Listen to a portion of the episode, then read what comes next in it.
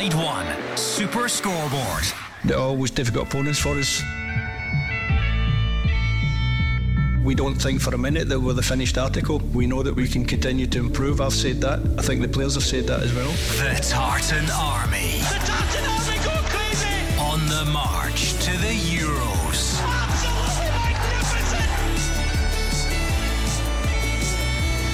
Scotland at Cyprus. Now we wish you the best.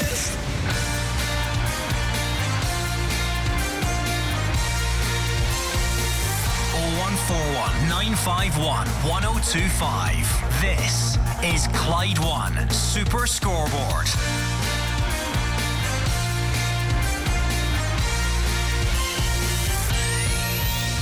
Yes, good evening and welcome to Clyde One Super Scoreboard on a huge night of Euro qualification action for Scotland. A win in Cyprus and a place at Germany 2024 is all but secured for Stevie Clarke's side. Elsewhere, it's Scottish football won the Transport Commissioner nil after a climb down on ludicrous supporters' bus proposals. And on the club front, Rangers board say they've backed Michael Beale with a multi million pound net spend this summer, despite the manager saying some reported transfer fees were way off. I'm Gordon Duncan, and joining me from now until 10 o'clock tonight, it is that big a night for Scotland. We've got Kenny Miller and Hugh Keevins. Eight international matches between Scotland and Cyprus, eight wins for Scotland. So is the Cyprus manager Temuri Ketsbaia trying to lull us into a false sense of security by saying that Scotland have already qualified for the Euro finals. Well, it won't work because Stevie Clarke doesn't do complacency. His secret is never get carried away, never presume, play the game, win the game, and look ahead to the next game. It's really boring if you're looking for a screaming headline, but it works, as Cyprus are about to find out.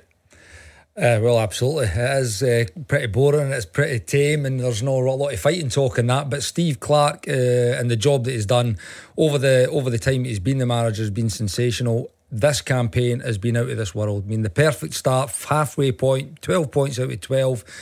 A real favourable fixture, like Hugh says, one that we've been really dominant in over the years. So I expect nothing less than three points tonight. A huge night, a huge night indeed. Here until 10 o'clock, all the build up to the game. Then we'll keep you across everything that's happening because, as we mentioned at the top, a win tonight, and it is it's pretty much there. I'd love to be able to say it was secured. There are some other permutations which mean Euro qualification could be secured on Tuesday night, but Scotland need to take care of business first this evening. So get in touch, let us know how you're feeling 01419511025. What are your pre match thoughts? Is it full of confidence? Are you still one of those Scottish football fans that can't quite shake the fear uh, of the slip up, or are we beyond that now? And as we always do on a big night, who should play? Because, dare I say it, we might have quite a few good options in a number of positions that we can actually debate about, and we don't say that too often uh, over recent years either. So come on down 0141 951 1025. And look, if nothing else, just think how much these two will be wilting in the heat by 5 to 10 tonight. Uh, You'll get a good laugh out the live stream anyway. Um, but seriously, Hugh, you have been on this show through many tough moments for Yeah. the international team. We- Yeah. We've got to enjoy these opportunities. Uh, I'm overwhelmed by uh, a sense of nostalgia tonight, Gordon, because we're trying to get to Germany to play in the major finals of an international tournament. 50 years ago, we went to a country called West Germany then, on the back of heroes like Joe Jordan, Danny McGrain, Sandy Jardine, Billy Bremner, Denis Law. Tonight, 50 years on, it's Andy Robertson, Scott McTominay, Kieran Tierney, Callum McGregor. They have earned the right to be mentioned in the same breath as the heroes of yesteryear. We're solid in goal, we're strong at the back, we've got multi creativity in the middle of the park. We might lack a Joe Jordan or an Ali McCoist or a Frank McAvennie up front, but there are goals throughout the side. I am extremely confident. Come on then, let's hear if you're as confident as Hugh 01419511025. Let's set the scene with our reporter Andrew Maclean. He he's been working away, he's been a real a real soldier out there in, in the sun, putting in some shift while Yeah. everybody else has got a real job. Uh, Andrew, how's the mood over there?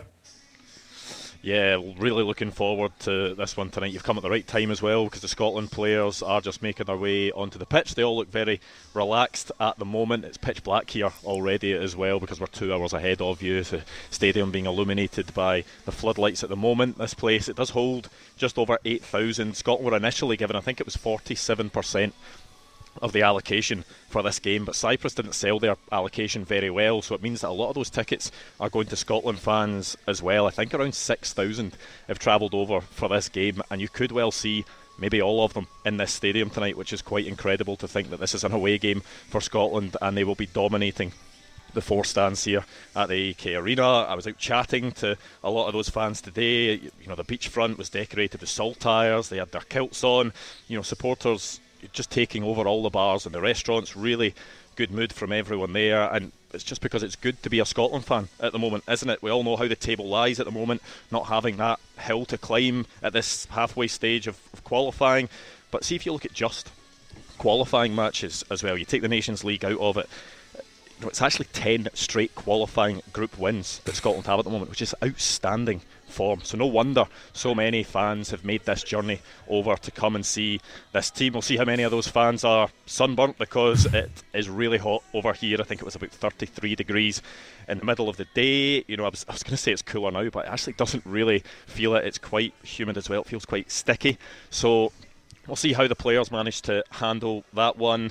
You know, the pitch is a bit cut up as well, so it's maybe not got all the signs of the highest quality game of football you'll ever see. But, you know, a lot of those Scotland players that are out on the pitch at the moment have those individual bits of quality and can be match winners. So we'll see if they're capable of doing it tonight. Intrigued to see the team as well for this one. Plenty of time to debate that before it comes out. Who starts in the back three? If it is a back three, has Billy Gilmour done enough with his Brighton form to force his way into the side? Lyndon Dykes hasn't played in QPR's last three matches. Does he start up front for Scotland or well, it'll be Che Adams who's been in good goal scoring form for Southampton. So I'm sure there'll be plenty of opinions on the phones on that, and I'll give you the answers to all those questions when I get them. Well, you've heard the man. Give him your answers first. 0141951. 1025. There's that general stuff about how close do you feel to qualification? How confident are you tonight? Is there any niggling doubt in there? And then, as Andrew says, let's get specific who should play because there are serious options there. There are a number of good established players that will be left out tonight. That is where the Scotland squad is at at the moment. So get all your suggestions in on 01419511025. Now, I don't know if there's a comeback on. I would guess not. Uh, but Spain were 4 0 up at half time in Georgia. Georgia have just scored to make it 4 1. Let's assume Spain win that one. What you need to know from a Scotland perspective is that victory in Cyprus tonight, after Spain win here, means that on Tuesday, if Norway and Georgia draw, Scotland would qualify for the Euros on Tuesday. Where else do we play a friendly against? Um, who's England, I? So think you call them. Um, that's how close it is, Hugh. That is Yeah. how close it is. Andrew rhymed off the stats there. The stats that prove that Steve Clarke goes far in tournaments because of consistency, because of achievement, and because we have top class players and in abundance. Uh, You don't need to go over all the names, but Billy Gilmour, Callum McGregor, Scott McTominay, Kieran Tierney, Andy Robertson. But we've It got the second time you've listed them and left out John McGinn. I just because we, we you know No, we're no, in no. we're in McGinn country here, remember? So just be careful. I know, and I'm sorry to Mrs. McGinn, uh, and I won't do it again. and please don't come down the road to the studio and, and tick me off. But I should have mentioned John McGinn. I apologise, John. There we go. Uh, right, 01419511025. And whilst you get your calls in, that stat, Kenny, uh, Andrew's great for bringing his stats, and that that's a that's huge. Traditional qualification games, because for some reason we're so hard on ourselves. When we qualified through the Nations League, people went, ah, but yeah, it's just that funny Nations League thing, and ah, you know, it took penalties. Traditional qualification games, we've won 10 in a row. It's unbelievable. incredible. It really is, and like you says, it's shown the the level of consistency of this team, and again, and, and, aligned with the ability of the players all across the squad. I mean, Hugh's went and named names, but we are strong from goalkeeper right through to the number nine position at the moment. Real competition for places, but to win ten games, uh, and this is not just games. Obviously, because it has been that long a run, there's been some big team teams in there again, really, really top nations.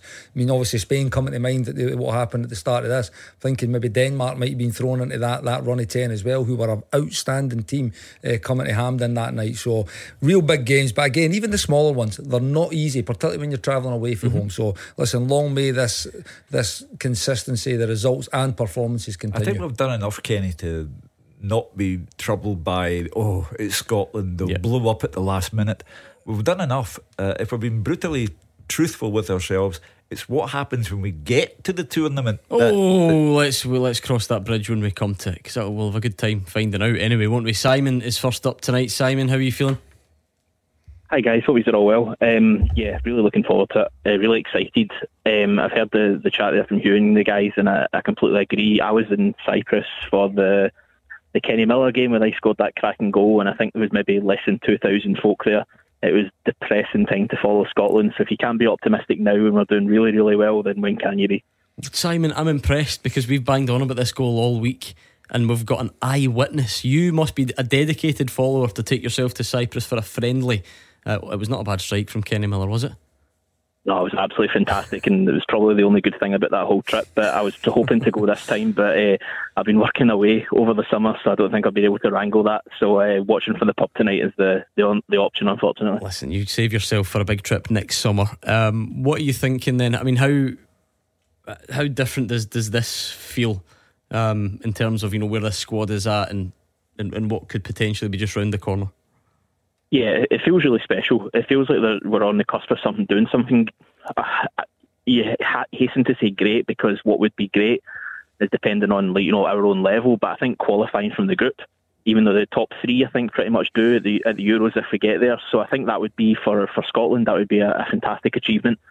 And then if you get a decent run like Wales did, you know we don't have a Gareth Bale type obviously, but I think you look at that team compare it to the Wales team that got was it the semi-finals they reached in the Euros? Mm-hmm. Like you know, you've got to be optimistic. Like I said, you know, supporting a, a, smaller team and supporting the Scottish national team hasn't always been the most easy task in the world. So uh, right now, when you've got a team full of really good players, it's a it's a good time to be a Scotland fan. You've got to be positive. That's that's a great way to end that that point, Kenny. You've got to be the this team's earned it, hasn't he? No, they have earned it, and I do think we're past that that long running at Scotland where we've got to do something to mess it up. I, I, believe we're way past that. And it's interesting to listen to Simon about again looking forward once we do qualify. What could potentially happen in the groups because of the way they lay out of the, of the Euros, and it takes me back to, to Tommy Burns, where I think it must have been back to two thousand three ish, where he spoke to the the national team and he says, "To be the greatest Scottish national team ever, you need to go out of out of a group at a major finals. You know what? And that's if you think of the players that have been through the national team and all the, the, the superstars that have done it, just nobody, no team was able to do it. And Tommy was saying that's what you you need to be aiming for. Obviously, back then it was trying to aim to get to a major tournament mm. first, but this team's done it. They are going to do it again. And with the layout of the Euros now, with the, with this consistency in performances and the players we've got, mm. I just don't see why not. And I know we're getting ahead of ourselves yeah, that at the moment, but I think we've earned the right to we, forward. We speak glibly about making history, but to get there, to get out of the group stage, would be literally making mm. history. No one in our past has ever done so. And that's what Simon and all the fans regard as the Holy Grail. Yeah, and Simon, it's it's close. Obviously, we need to. Well, listen, Georgia are giving it a good go, but let, us be honest, Spain are 4 1 up, so that's going to end with a Spain victory, you would imagine. Like we said, the permutations earlier, it is very close. Simon, what about the team that you would go for tonight? Um, yeah, like you say, it's close, and I think we're I think we're there because I've, I've already booked my flights to Germany. So uh, if they don't, then I'll be doing what I did when Killie uh, get beat by the Nomads and end up going to Belgrade for a wee jolly instead of the football. But uh, I, as the team, I think uh, obviously gunning goals I heard Mark Wilson talking yesterday saying he thought it would be too defensive to go with a back three. I disagree. I think we'll go a back three. I think Hendry, Porteous, and Tierney not really a back three, is it? Because Kieran Tierney plays as a left back, left winger, left midfielder. He's all up and down the park. He works really well with Robertson in that kind of role. Uh, Hickey and Robertson as the, the wing backs. I think that McTominay, McGinn in the midfield, but my, my question mark is over Gilmour or McGregor. McGregor's not had a great start to the season, albeit did better in the old firm game. I think you go. I think prob- he'll probably go with McGregor. I'd probably be tempted to go with Gilmour, and then I'd play Christie off of Dykes because I think Dykes' work rate is what you need. You'll knacker those um, Cypriot back line out, and then you bring on Che Adams if you need to later on in the game. Sounds as if he could be Stevie Clarke's assistant. Or It's well thought out. You know, it Yeah. really is, and I think, I think again, like like most good teams, uh, I think you could probably name eight or nine starters nailed on. Uh, and I think the back six, if you want to include the goalkeeper that Simon put there, I would absolutely agree. Whether Cal McGregor started great or no great, Cal McGregor's playing. There's no doubt about that. I think Billy Gilmour has Hmm. to play alongside him because I think those two they really, really Yeah. bounce off each other and, and link up well.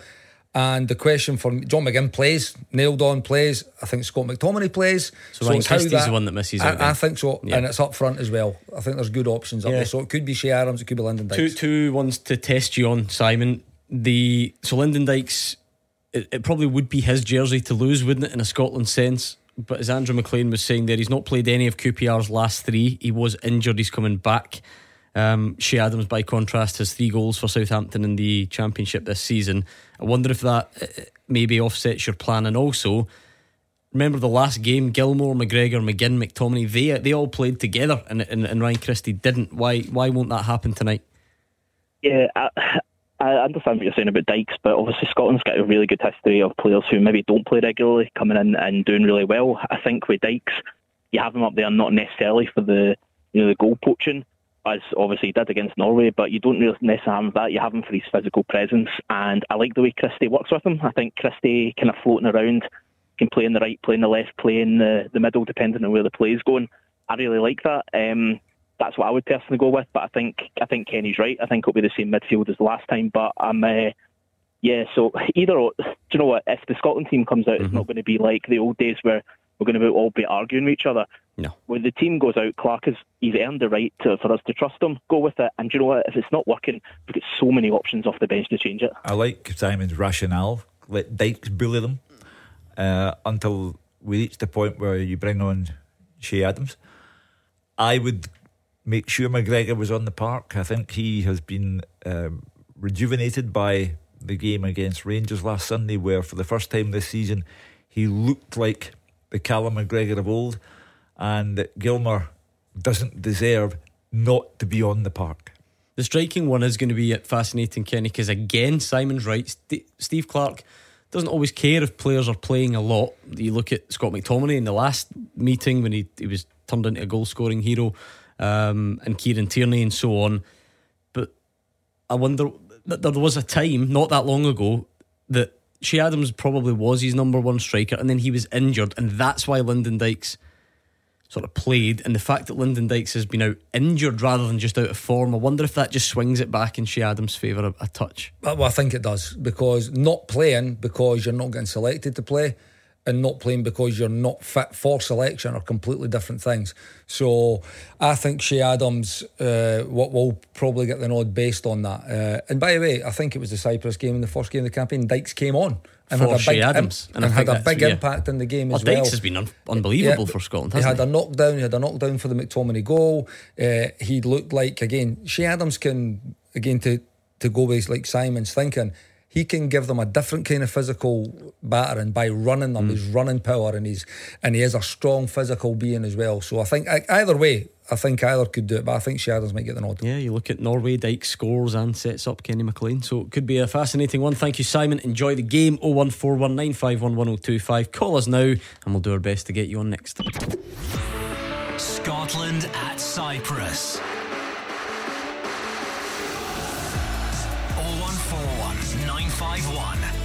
1025. Clyde One Super Scoreboard. Now we wish you the best.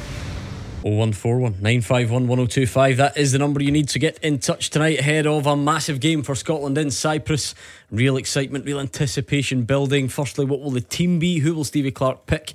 And then on to the game itself. It is still Georgia 1, Spain 4.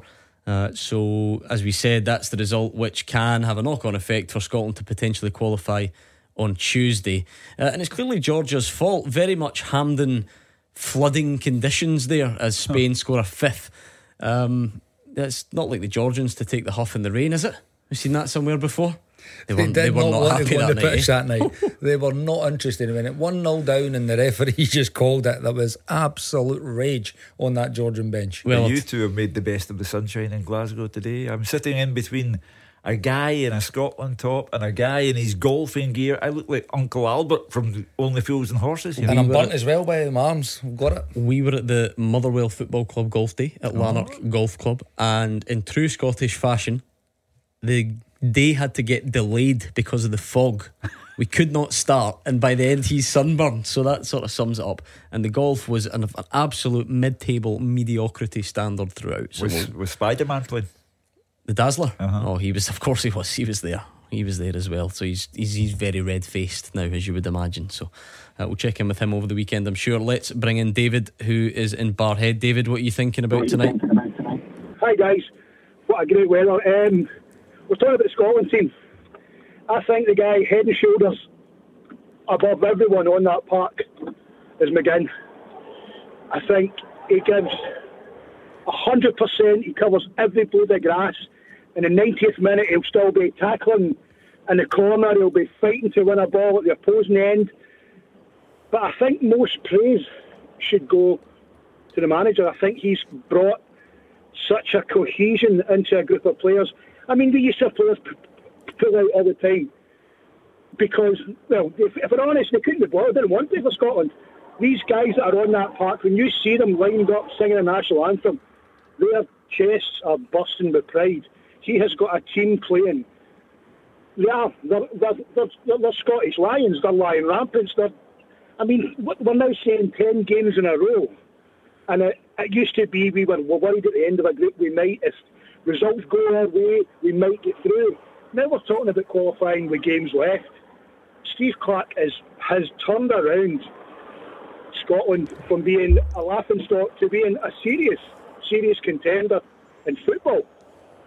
Well, I think I said earlier, David, that um, you know, from a journalistic perspective, he's hardly a newspaper man or a radio man's dream because he, he, he speaks in in those dulcet tones where it's Even only said it himself the other day, didn't he? Yeah. I'm not exactly the most excitable. uh, yeah, am I? yeah. He didn't even like turning 60.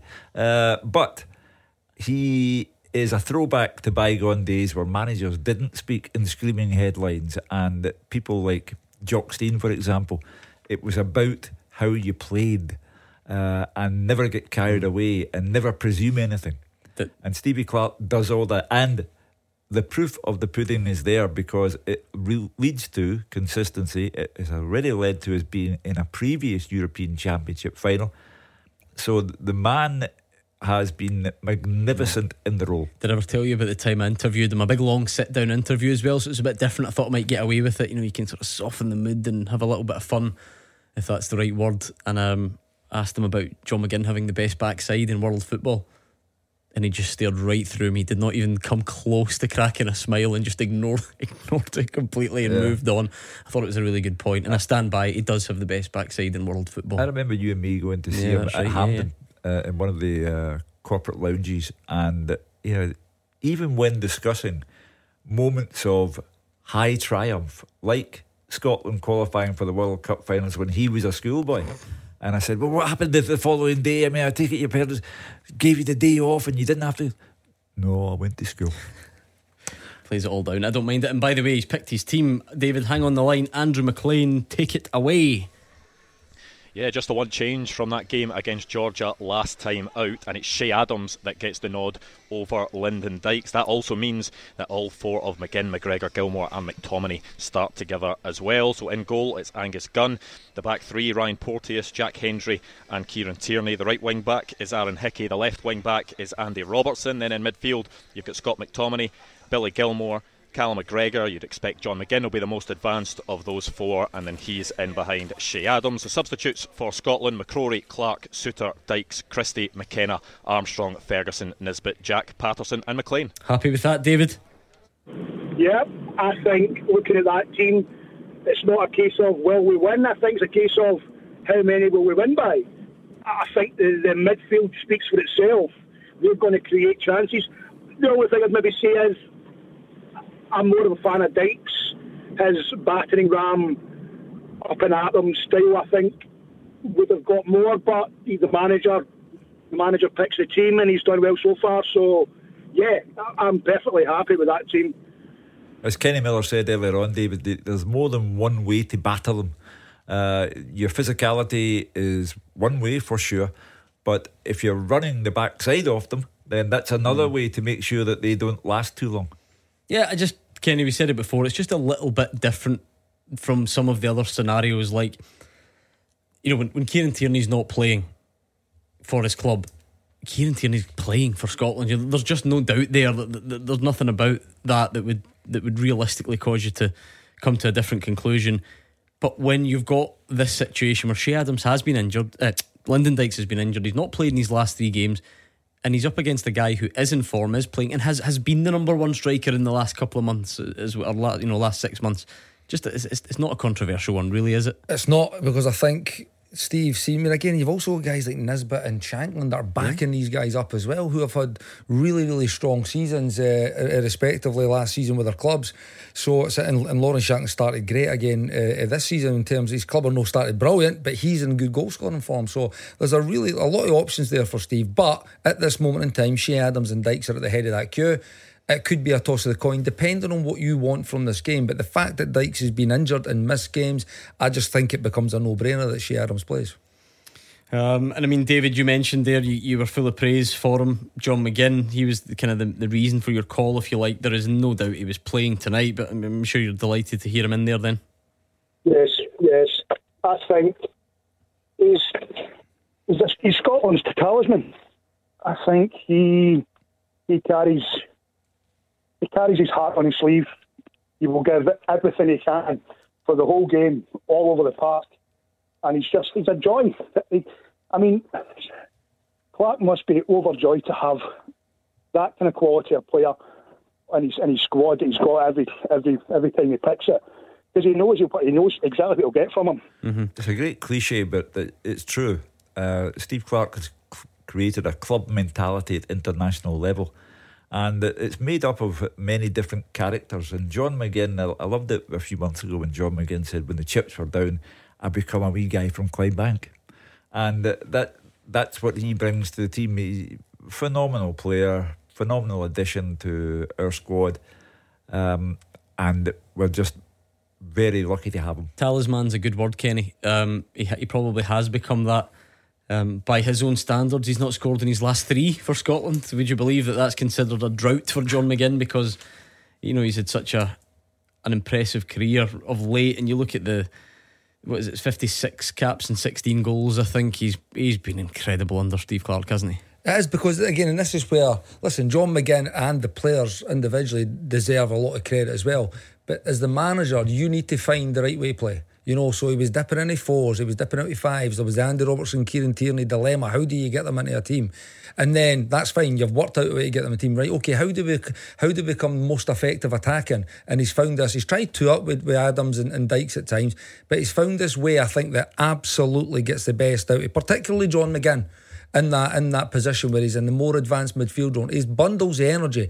He arrives in the box really, really well. When he gets in the box and the ball falls to him, he's normally ruthless with his finishing as well. So I just think the way that we're playing and how John McGinn gets deployed really, really suits him to play because this is it gets beyond the striker as well. He's hungry to score goals. You see when these crosses are coming in, he's normally a guy that, uh, that's getting on the end of these crosses. So again, Steve Clarke deserves a lot of credit for that. But again, take nothing away for the players. Can as well. I just say quickly, Hugh, before we get away from this, because this might be one of those nights that you remember in a few years if the trajectory goes the way you think it might. Georgia won Spain seven. Are you aware of the player that just scored Spain seventh? Who was? He turned 16 six weeks ago. Goodness. Yamin Lamal, and we're talking. I mean, well, put this way, he's on for Spain and scoring, and he turned 16 It's six frightening. weeks ago. frightening to think that any international team could go away from home, and Georgia aren't exactly a pushover, home or away, and score seven goals against them. And there's plenty of 20 time. minutes left. Yeah, plenty You of heard time. about him, Kenny, Barcelona. I have heard about him, but I'll tell you what, I've also well, I've liked the look of him from a footballing point of view. Not so much to play against Scotland next month as the Williams Junior on the Yeah. lad who scored the sixth goal as well. He's been a real threat. So listen, Spain are a really good team. It just highlights how good we actually played on that night. It does indeed. And uh, let's, well, listen, hopefully we can go over to Seville and do it again, but Turn we them can, over. we can cross that bridge at another time. Uh, Don is in Gourock. Don, we just give you the team. Who are you expecting to stand out for Scotland tonight? Um, hi guys, thanks for having me on. Hi Hugh, Kenny, Gordon. Hi don't. Um, tonight, I'm I'm hoping that McGregor's going to stand out. He hit a bit of form there the weekend against Rangers, and we know that he's usually an eight or a ten every week, and he's been inconsistent the past uh, previous weeks to that. So I'm hoping that he's going to be stand out tonight. But it's really difficult to say with this Scotland squad because they're really diverse and flexible. Um, there's so many standouts at times. Robertson, Tierney, Gilmour um, when he plays, McGinn, um, Dykes when he comes on as a sub. Um, they always take the initiative, and teamwork's unbelievable between them all. Yeah, he, and he has another one, Kenny. That's the good thing about this team. You could pretty much go through them all. But Callum McGregor, how many good games in a Scotland shirt under Stevie Clarke? I mean, you go back to scored the only goal, of course, at the Euros. Scored one, scored the opener in, uh, against Georgia in the rain. Time and time again, uh, you know, and uh, a good one for. I know we've got our own rivalry up here, but you know, plays in our league. If you like, it's not all about these superstars that in this rich league down the road. Callum McGregor consistently holds his own against Spain and against these teams for Steve Clarke's side. Thing with Callum McGregor is that because there's a lot of other guys, both in his club team and even international team, probably get the headlines because they scored the goals or they're maybe a little bit more flashy or or whatever it may be. Don's absolutely right. This guy's an eight out of ten minimum every single week, and even and and see when you see him maybe not quite get to his, usual levels, it's it's even more of a standout because of the standards that he set for himself. But he is one of our best players. You talk about the John McGinns and and uh, and the strikers, the, the Adams, the, the the Dykes. Callum McGregor, like he is for Celtic. He is also a heartbeat of the team for Scotland. He does everything right normally. Yes, he might have had a wee dip at the start of the season, but he was outstanding in that first half. Controlled the old firm game uh, last Sunday, and uh, he's never going to play for Scotland. You know, and again, in the way they play, I think particularly with Billy Gilmour in there beside him, I really think they bounce off each other. Play. They've got a really good understanding of each other's games.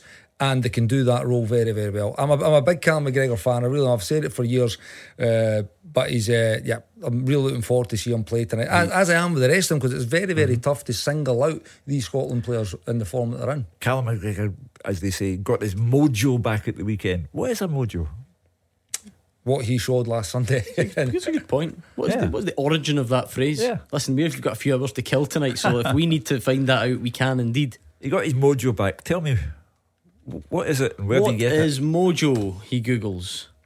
a magic charm. Someone must have their mojo working over the influence, magic power, magic power. Nah, but where does it come from? Well, his magic power is when he takes a ball like he did last week in that old firm game. It's good play for Celtic. He gets it. He releases a batter right through the Rangers' back line to go and cut it back Austin, for Kyogo. Austin Powers too says the producer. That's not the- that's, that's it predates that, does it not? Oh, must I remember a, a song in the sixties. I've got my Oh, there mojo working. A quality that attracts people to you and makes you successful and full of energy.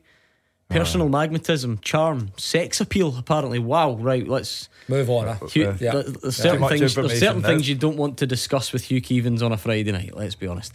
Uh, Don, can this team, with your Callum McGregor in it, are they going to give us a, a hassle-free night?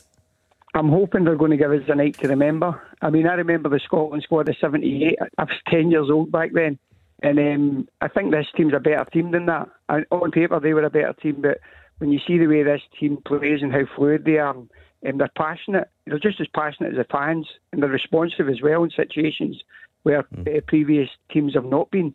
Uh, Clarke's got to take massive credit for that as well. A lot of the guys that have been coming on tonight and phoning in have said the same thing. But one of the things I'd like to add, if you don't mind, is um, I know that sometimes you get a wee caught, bit caught up with the strikers and we worry about Adams and Dykes, but the players have been chipping in from all over the park. McTominay, uh, McGinn, Robertson. You know, they were chipping in. Patterson as well. He chipped in with one. So um, the goals are from everywhere around the team, and, and that's what I love about the Scotland squad. Um, and I think that we're going to go to Germany. Um, and I think the future's looking good for us, especially if we can get guys like Elliot Anderson Mm. uh, back up and bleed him and get him into the squad. It's a That good point. fantastic. It's a good point. Forgot about the goal machine, Scott McTominay. We can maybe look at him very soon. 01419511025. Thank you, Don. I liked your call. Let me run this past you before we go any further.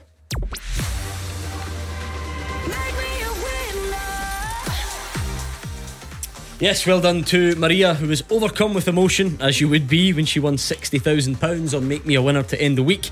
Her family has had a really tough year, an emotional year after her mum had a stroke, and now she can afford to pay for helping with her recovery. So, really, an amazing winner, and we could make you a winner with £62,000 on Monday when we make another call, but you need to be in the draw. It goes without saying. So text yes. This is a good time to do it. Friday night, get the phone out. Text yes to 61025. Text are £2 plus your standard network rate. Online entry at Clyde1.com costs £2 or call 0330 880 4523 and those calls are just charged at a standard rate as well. It is over 18s only and all the rules for this network competition are online. So if you get the call from us after 3 o'clock on Monday, which is the 11th, answer within five rings and say, Make me a winner straight away. No hello, no who's this, just make me a winner straight away to win the £62,000. So don't leave it to the last minute. You might as well try and get involved just now. Text yes to 61025. Scotland at Cyprus. 0141 951 1025. Clyde One Super Scoreboard. Not far away, not far away at all. Under one hour to go until Cyprus against Scotland kicks off, and hopefully it is a stress free evening for Steve Clarke's side. Um, the type of scoreline that Spain are running up in Georgia would be nice. They're 7 1 up. And again, I'll keep repeating it just because I know it can be a permutations can be a bit much. Spain win this, Scotland win tonight, Georgia and Norway draw with each other on Tuesday, and off to Germany we go. That simple. Although Georgia have chased so many shadows tonight, I don't know about their physical Yeah. fitness for Tuesday. Yeah, I'm, I'm, I'm a bit concerned about them. And on that regard, but we can just find another way to, to win and qualify. That's not a problem. Um, right, I'll tell you what, let me just cross back to Andrew Maclean. Clyde One Super Scoreboard Scotland updates with Moir and Sweeney Litigation, the top team for your defence. Not a huge revelation, Andrew, but I did want to just check in because I noticed we didn't really go through the subs. You gave us the team, no real surprises. One change from the previous team with Che Adams replacing Lyndon Dykes. I know sometimes though they take a big squad and everyone like bar one or two makes the bench sort of thing. Who's who's been left out altogether tonight and, and who is there if should we need reinforcements? Yeah, the unlucky one is Lawrence Shankland. He is definitely over here. I saw the team out on their sort of pre-match walk that they tend to do on the day of the game, and he was there with the rest of the squad. But you can only have a maximum of 12 substitutes for these games. That's just the way it works, and Scotland just have one too many players for the squad. So Lawrence Shankland is the one that, that misses out. We don't know the reasons for that, whether it's just a, a personal preference, and the likes of you know Lyndon Dykes and Kevin Nisbet have just been chosen ahead of him. Maybe he does have some sort of knock, although that is just speculating, of course. But he is the one to miss out. But you look at you know the players that Scotland have on the bench. If they want to change the game, I mentioned Lyndon Dykes. You guys talked about it earlier on. He is the type of player that can come on and make an impact because he's a very different type of striker to Che Adams. So he's obviously a good option to have up there, and he's served Scotland really well over the years in terms of a creative outlet. Ryan Christie, of course, is another one. Stuart Armstrong, Lewis Ferguson is going so well at Bologna as well. We talk about you know how good the four central midfielders are that are starting for Scotland. You know, there's a player that's playing and scoring regularly at times for a, a Serie A side. So Lewis Ferguson will really be wanting to try and make his mark on, on this Scotland side. But yeah, Steve Clarke has a, a lot of recruits on that bench that he'll certainly be confident if he has to turn to them later in the game. Absolutely right. I'm excited, but a little bit nervous about this call because it, it could go one of two ways. Lewis is on the line in Larnaca, so he's going to the game. I assume Lewis. Uh, we're here just now. We've just arrived at the stadium, and uh, the fans are kind of amassing, as you can hear in the background. Lewis, you sound pretty sensible so far. I'm happy. Right, let's let's let's edge in a bit further. Then, how are you? How's it? How is it over there? What's the, the trip been like? What's the mood been like? So far, it's been great. To be honest with you, I mean, every time we come here, we have a great time, and it's, it's been no different. You know, it's it's great seeing all your pals. There's there's guys and girls I actually see more often out the country than I do in Scotland. Um, but it's uh, it's good banter, and uh, it's been a long day today though. Um, I think the the weather's going to be a real challenge tonight. Um, I, I don't know how much that's going to be conveyed back home because it's it's still about 29, 30 degrees just now, but it's it's not just the heat. The the humidity at the moment is incredible. So uh, I do feel a wee bit sorry for the guys. What percentage of Scotland fans would you say are sunburned right now? Um, I think it'd probably be easier if I said to you what percentage are Mhm. not sunburnt at the moment. Um, that's uh, there- there's a few who are maybe a little bit worse for wear in this heat, but it has been pretty grueling. And as I say, the fact that you know we're just standing in this and you know it, it, it's kind of you're you're soaked. Everyone is at the moment. Um, never mind the guys who have to go out on that pitch and, and run around for 90 minutes. Yeah, I mean, when people tell you that you need to drink more in the sun, that, that's, that's not what they mean. No, they mean water, don't they? just to Well, keep uh, you Hydrate, yeah, hydrated. keep hydrated. Um, Lewis, you've heard the team, I'm sure. Look, no real surprises. You, you, you've had a great trip. You've been by the beach. You've got some sun on the back, but the serious stuff for Scotland going to do it tonight.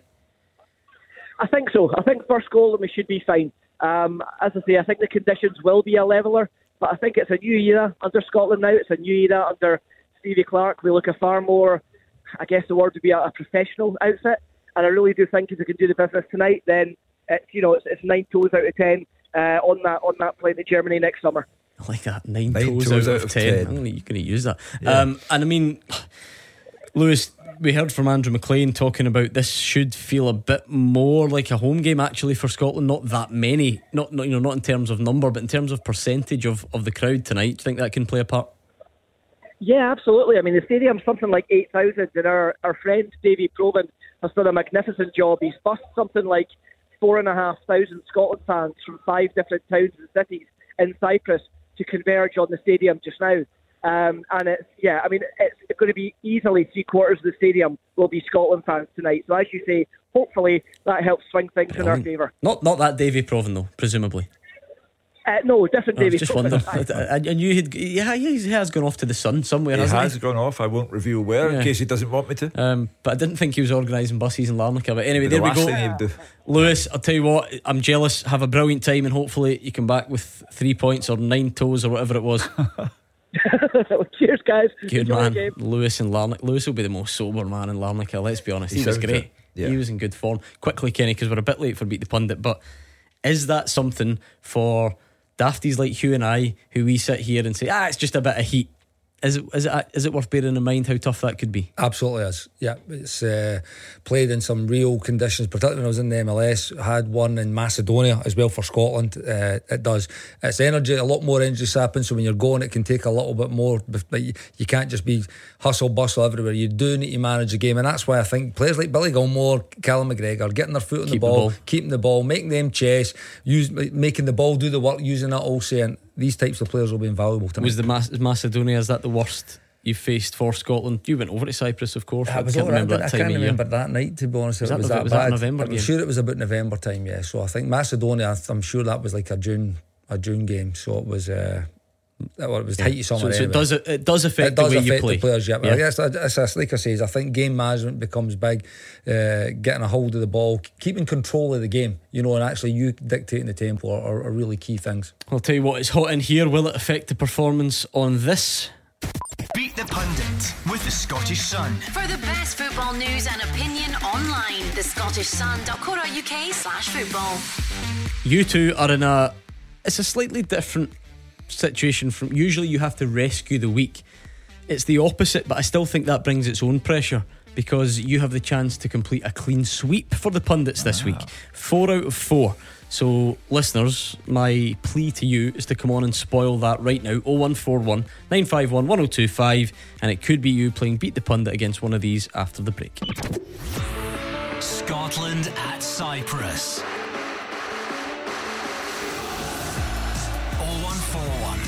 951 1025. Clyde One Super Scoreboard. Now wish you the best. 01419511025. That's the number you need. So come on down. 41 minutes to kick off. Not that I'm keeping count. In Larnaca, hopefully Scotland can do the business. They've been getting off the team bus uh, in the last. Uh, what would that be? Last maybe 15 minutes or so there and ready. In fact, I'll tell you what was before that because Andrew Maclean was bringing us up to speed earlier on. But we're there, ready to get set up and hopefully a comfortable evening ahead. But until then, keep your calls coming. We're here until 10 o'clock tonight. So, really, you can call throughout. I always say this when it's a big game. If you're shouting at the TV, just shout at us. That's You can pick up the phone right through. And then, of course, when the full time whistle goes, you're obliged to call us. We're here until 10 o'clock tonight. Kenny and Hugh, I hope you've got your. We're going to order food in here if we're here till 10 o'clock. Oh, I've come prepared. I've come prepared. Don't tell me it's not the garlic mushrooms again. Never. You've got to cook them, happen Hugh. I've been told that story. You I got know. to, I know. Incredible. But listen, this is because this is a, a brave new dawn for us because we've had some of these late shows for Scotland games, Champions League games, but we're on camera. So I don't know how you two are going to eat your takeaway on camera, but listen, we'll need to figure a way. Anyway, before we get to that, I'm always thinking about food. It is that time of the night. Beat the pundit with the Scottish Sun. For the best football news and opinion online, thescottishsun.co.uk slash football. Okay, it is beat the pundit time. It even a five three win for Gordon Dale last night. Fresh from abseiling outside Silverburn, he came in here and won it, beat the pundit. So even he is not messing this week up. I like the look of the screen in front of me though. It says tonight's contestant or contestants is the issue here. Tam and Daryl from East ah. Kilbride. How's it going, Tam and or Daryl? All good, mate. How's yourself? Not bad at all. Have have either of you ever played before? Never played before, mate. This is our first time. Good. I like Never. it. I mean, who's who here? I mean, how am I going to figure this out? Tam, say hello Steve. to. I'm Tam. I'm Daryl. That makes no difference to me. Don't know why I asked I've that. got- I've got Daryl's voice, You got the, you got the yeah. voice down. Make life easier for us. Just one of you shout out the answer if you can. Eh? If the other one wants to whisper it in your ear, feel free. Uh, heads, it will be Hugh Keevins. You play, and tails, it will be Kenny Miller. What are you up to tonight, anyway? You two. We're going to go watch the Scotland game, mate. Brilliant. I like the sound of that. I'll tell you something. If it's Kenny and he beats me, he'll not be getting these parcel deliveries anymore. He's your delivery guy. You'll get them delivered, or is that that was Daryl? I'm sure was it? No, Tam. Ah, the is there, mate. You wouldn't get your parcel if it was me delivering it. I wouldn't. he knows where you live, like literally. Or if he wins, leave the sign ball on the doorstep. Absolutely, And he'll swap Easy. it. Swap it out, yeah. Ah, or he's not getting his ball. Do you know the thing is, it is act in amongst all that, it is actually tails. So it is Kenny. So it's the it's the partial derby. Uh, Miller against Tam and Daryl, who know where he lives, which is a bit sinister. But what we'll do is give Kenny some greatest hits radio to listen to. Turn it up nice and loud, and we'll get the clock ready for you two delivery men. 30 seconds, answer as many as you can, and pass if you don't know the answer, okay? Right, on. Right, let's go. 30 seconds on the clock, and your time starts now. Who is Scotland's top scorer in the Euro 2024 campaign? Got Big. What was the score the last time Scotland played Cyprus away? 2 1. Cyprus manager Temuri Ketsbaia played for which Scottish team? Down. What Scotland defender has the least amount of caps? Ryan Porteous. Who did Lyndon Dykes play for before moving to QPR? Livingston. How many goals has John McGinn scored for Scotland? 25. Who does Scotland face in their next qualifying match? Yeah, I think I heard it in there. Uh, okay, let's bring Kenny back. Can you hear us, Kenny? Sure can. They two are good, honestly. Obviously, drive about listening to listening to us, soaking Yeah. up the knowledge, delivering your parcels. You're going to see him volleying a parcel towards your door on Monday morning. Uh, right, 30 seconds on the clock, Kenny, and your time starts now. Who's Scotland's top scorer in the Euro 2024 campaign? McTominay. What was the score the last time Scotland played Cyprus away? 2 1. Cyprus manager Temuri Ketsbaia played for which Scottish team? Dundee. What Scotland defender has the fewest amount of caps? Ooh, uh, Hickey. Uh, who did Lyndon Dykes play for before moving to QPR? Livingston. How many goals has John McGinn scored for 16. Scotland? Who does Scotland face in their next qualifying match? Spain.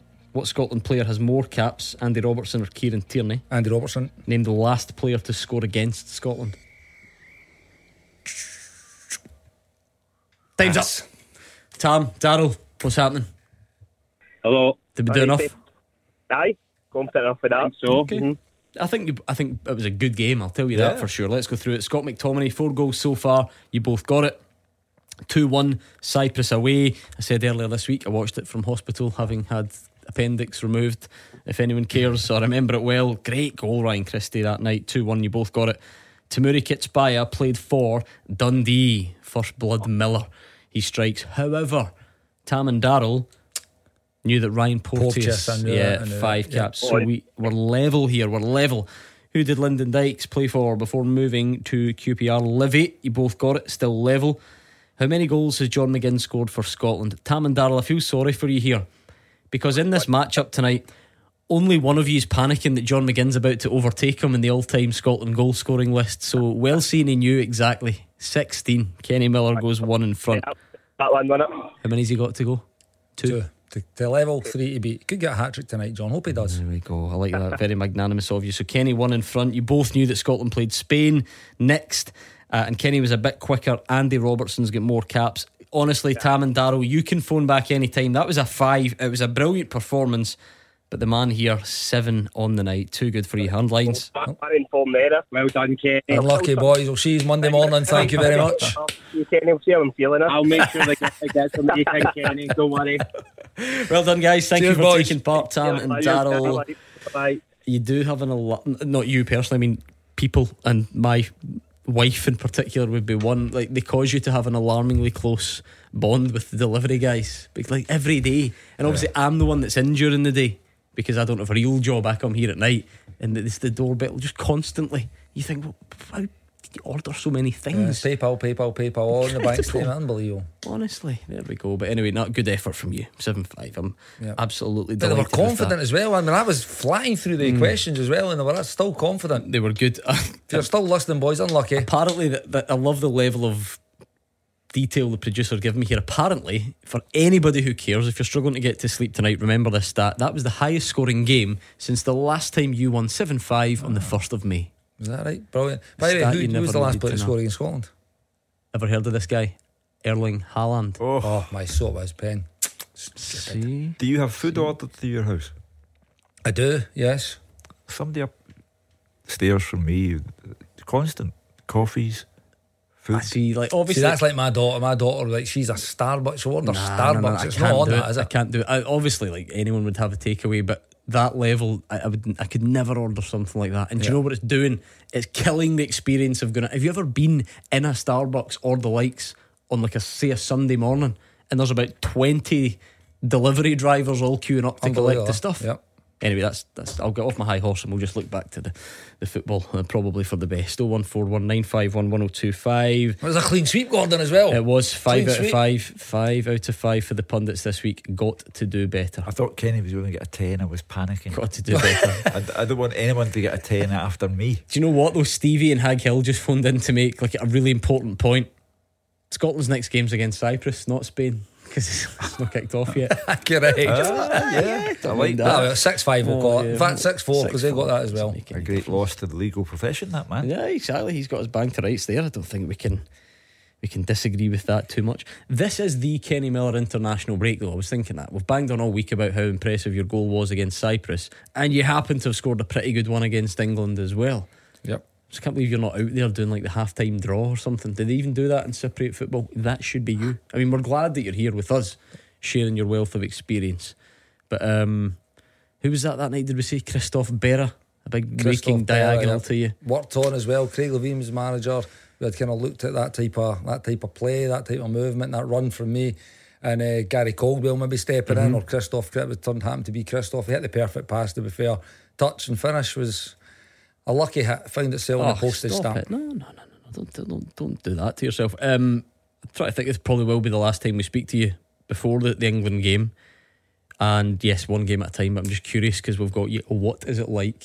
And who cares if we didn't win the game? It's just a minor detail. What is it like to score for Scotland at Wembley? You know, it was incredible because it was it was the first time we had played in 15 years. I mean, it was again, it was another friendly, but I'm sure it was some, it was marking something. You know, it was uh, commemorating something. It might have been just it was a new Wembley. It just opened up not, not too long ago, but it was uh, an incredible game. But it's interesting because I kind of knew it was going to be my it was going to be my last cap. I actually had thought about kind of chucking it towards the end of the, the previous season. I think the, the England game was August. It was an August friendly, and we had a game against Croatia in the June.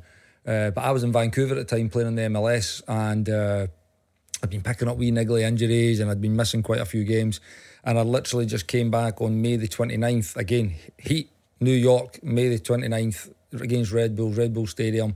It was my first game back. I'd only trained a week. So I'd asked Gordon phoned me, Gordon Strachan, the manager, I'd phoned me, say, Look, you ready for the squad? I said, Look, I went, Probably no. Uh, I've only trained a week, just played this game. I don't really want to be coming away and missing games uh, when I'm just back. And I went, To be honest, I'm thinking about it might be my time just to just to move on. And he was like, Look, don't do it now. We've got England in a couple of months. Come back, play in the England game, and then we can have a chat after that. And sure enough, I did do that. Glad you did. Wembley. Again, I'm I'm still raging whenever I got Sam. We lost two rubbish goals. We set Played well that night, night. eh? We did. We played really well, and it was a brilliant team as well. Steven Gerrard was in it. Frank Lampard was in it. I think Theo Walcott scored. Ricky Lambert made the dream debut. Uh, right. climbing through the leagues was outstanding for Southampton. I don't know if he had just signed for Liverpool at the time, but he scored the winner for a right. corner. We lost a free kick. I think it was Welbeck in a in a corner. Philip Lambert. Poor goals. And um, who is it that you turn inside out for the goal? That's Gary Cahill. Cahill, yep. yep. Where was he going? Mikey Mole's turn. Chris into Cahill shuffle. Does it add it? So listen, any Scotsman scoring any goal at Wembley is going to be good. Does it? How much does it add to it that it was a really good goal as well? Like like you mentioned. Aye, because it was, you know, I was pretty much in control of what was going on. Actually, just watching Alan Hutton on the TV there, uh, and he he crossed it. It wasn't a great cross, but he's claiming the assist. but it bounced up into the chest. Kind of, you go one way, go back the next way. You're just hoping the defender buys it. To be honest with you, I do that. Try and do that in the fives when we're playing on the Friday. But Faddy just says, "Kenny, I'm not buying that anymore. I can't move." But I threw him one way, good touch, and smashed it in the bottom corner past Beyond Joe Hart. a certain Joe Hart. There we go. And is that is that? I mean, an amazing feeling. I take it because although it's a friendly, does it? Do you instantly feel that that extra significance because of what the fixture is? There was seventy, was it seventy thousand at the game, and the Scotland fans were on the top tier of the stand uh, that we had scored, and it was an incredible feeling. It really was. And I still actually remember. I think it was maybe Martin Tyler was doing the commentary. He's not the youngest kid in the team. Like, cheers, Martin. I was only thirty three at the time. I had plenty of years ahead of me. I don't think I realised that was your last cap either. Yep. What a way to go out. Like I say, I know it was a defeat, right? Whatever, but still. Listen, in those days, Hugh, we have, to celebrate three two defeats or whatever it was. Well, I remember you and I It's all we had to uh, hang on to. at Wembley uh, uh, on a Friday night. And that was even and worse. That was three 0 Yeah, that, that, that was thoroughly depressing. And then going back to the hotel, Kenny, to find the bar was closed. I was actually there that night as His, well. 'cause his I thought- birthday as well. It was Was my it? Oh, he was yeah. furious. Because Big Lee Wallace played that, and I He think did. he was actually superb He in the was game. quite good, wasn't he? Yeah, I 'Cause think he see- set Snowdy up for a good chance at the start of the of the second Yeah. half. Uh, he, he actually sets he set a couple of good opportunities with his big long raking runs up that left flank. Not a bit pink strip though, yeah. Is that right? That night, I think. Yeah, I can't remember the colour of the shirt. Anyway, anyway, uh, Dominic is on the line. Dominic, are you expecting something positive tonight? Kenny and uh, Uncle Hugh. I, I think the, tonight Scotland. I, I think they do enough to, to win. I think it'll be tremendous. The job that Steve Clarke's done is absolutely outstanding. Um, but as I said to producer Chris, I think they they just not give give us a, a the right way. The likes of Sky. Because I was listening to Brendan Rodgers. It was on Talksport a couple of days ago, and he was asked obviously to do with the money would be down south. They, obviously, you can't compete up here because the mar- margins are obviously massive. But this puts our league back in the map for one, and it also it should give us a bargain right going forward because I know, don't be wrong, Kenny, Kenny knows last year for us was a shambles in the Champions League, but I think that this should be going forward should be a bargaining play because obviously we can't, we can't compete with these teams down south in, in Europe, but going forward, I think that this should be a bar- bargaining. You probably have to play. say you separate the two, probably don't you? It's nice when the, when it all goes well, um, but you can have international teams that do really well without the club, without the uh, the domestic league thriving, Yeah. and you can probably you can probably have vice versa. Um, but what what is certainly true, Hugh, is individually you look at through some of them. Andy Robertson, we've been over the course many times. That now that just speaks for itself. Yeah. Talking an a really elite. Um, hopefully, Kieran Tierney's sort of back on that track, going to Sociedad. Billy Gilmour for your Seagulls. Yeah. Rave reviews. John McGinn again. He's the captain of Villa. They're a good team. They're, you know, it's not like we've got a couple of token guys who are like there or thereabouts. the English Premier League. It's not going great for McTominay, but he's at Man United. You know, there's, there's a, Aaron Hickey. We're talking about maybe the next move for him. There's a, there's a lot to like. There are two things to say here. Uh, to uh, address Dominic's point about uh, how it enhances the look of our league. No, it doesn't really, because there's only one Scottish Premiership player in the team tonight, and that's Callum McGregor. The other point to be made is that I suppose many of them came from here, though. Yeah, yeah, of course, uh, and you know, uh, the other point to be made is that under Steve Clarke, these guys, no matter what's going on with them, no matter that Kieran Tierney had to go to Spain, to the Basque country, to get a game of football again because Mikel Arteta appeared to just fall out of favour with him. Uh, no matter that McTominay uh, isn't always the highest regarded player for Erik Ten Hag at uh, Man United, no matter what's going on with them at club level, Mm-hmm. when they come to play for Scotland, they do have that club mentality. It is Club Scotland, and they thrive on it no matter what's going on. Billy Gilmour, when he couldn't get a game for Brighton, was coming up and still doing a thumb for Stevie Clarke. So it gets back to the manager and the, the environment that he has created, and that tonight is a reflection of no matter what is going on in your life at your club when you are in the Scotland jersey, everything is fine with the world. I love that the way that they all seem to be embracing it, Kenny. They love, they all seem to love going along. Um, because it can be easy to say that stuff in press conferences. A, a quick anecdote: when I was on holiday in the summer, and I won't name drop, right, but an, unnamed but high profile member of that team who plays tonight was in the same place. Uh, so we met up for breakfast one day. We're sitting chatting away, and he brings up because you're thinking not going to keep pestering the guy about you know what's going on in his career or whatever. He says, "How good are Scotland at the moment?" Eh? As if as if he wasn't a main part of what that was. The type of question that we would ask in return. He went, "Oh, it's great. How how good is Scotland?" We knew we knew we were going to beat Spain. Oh, honestly, we did. We watched the game together. Um, that whatever game they played before, you know, was it Norway or something? We watched it together, and we knew. Honestly, see that day we, we knew, and I thought that's that's brilliant that they genuinely feel that way rather than you know saying all the right things for cameras or newspapers. Of course it is, but I, see the thing with this is like it's it's easy to say, but by the way, I've played with a lot of guys that love playing for their country as well, but we never ever quite Sure. got Yeah, like, yeah. it got over the line. What's happened over this last I think was it four years now since Steve's been in the job? They've been winning games. They've been breed this this confidence has been breathing and getting stronger and stronger as every game passes. We're in the mid midst of a, a ten game winning qualification game run. It's uh, and, and and they've got the monkey off the back. Yes, it took the Nations League. And by the way, guys that I played with, we would have loved to have had the Nations League and that other second bite of the cherry. But this is just where football is at the moment. And what they've done is they've got there, and like you says, they maybe never performed to the levels they would expect, but they're going to be there again, and they're going to have a chance to kind of right that wrong. But it's uh, it's amazing to like to hear these things, like you say. It looks that way. It looks the way like they enjoy playing for the country. They look like they actually enjoy playing with each other as well. So listen, long may that can continue because it can quickly change after a after a couple of bad results. Like it maybe looked like it was going to happen last summer, but look since then. Look at the bounce back. Look at the character of the team Yeah. and the players to actually going again. Correct that we kind of blip in the road uh, last summer against Ukraine and Ireland, and they've went on a an, another incredible run leading into the moment we're in right now. I would imagine it's very hard, Kenny, and you've been there, lived it. It's very hard to keep everyone happy in an international group. But there's never any hint of dissent anywhere within the Steve Clarke Scotland squad. No, there is, and again, that comes with winning games. Like, how can you question the man? You know, how can you question the man with the job that he's doing, the results they're getting? Uh, like, they, the great man Walter Smith had it as well, and we weren't in a good spell. We took over for Berti Vogts, and the team was lower on a snake's belly at that moment. But what he done was, he came in, he treated people right. He was unbelievable at what he did. eh, sorry, what he done. And it was the same. I had that same type of feeling. As much as we never got over the line or, or, or finished the job, that was like that with a squad of 22, 23, 24 men, all wanting to play. But I never really seen any either. So we actually felt like we did have a bit of Mhm. spirit within that time as well. And and Steve Clarke's got it in abundance now. But what I'd say, when, when you're winning games, it creates that belief and it puts the manager up there to think, you know what? I'm doing it right. You believe I'm doing Yeah. it right, and you can't question Was there anything that he's wa- doing. was there times when it felt a bit lower though? Because speak, I think everyone could tell from the outside.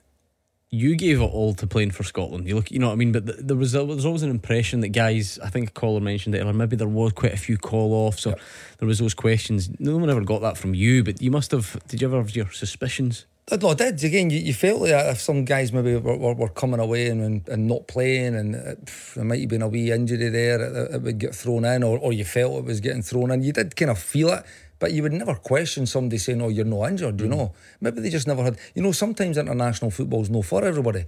You know, because you're getting the breaks for mm-hmm. your for your club. They maybe look, look forward to family time Yeah. or whatever it is. It's not for Yeah, everybody. but that's my You point. know? though. Whether whether by design or luck, then it seems like it is for all of these players at the moment. And why would it not be? Yeah. You know, because there is so much as an international footballer, your profile can go through the roof. Sure. So why would you not want to go and play in a major tournament Mm. and enhance your own career as well? Okay, we'll leave it there because we're going to take a breather. We need it in this heat. I don't know what it's like in Larnaca, but it's a bit toasty in here as well. So 01419511025. Call us now and we'll try and get you on next. Scotland at Cyprus.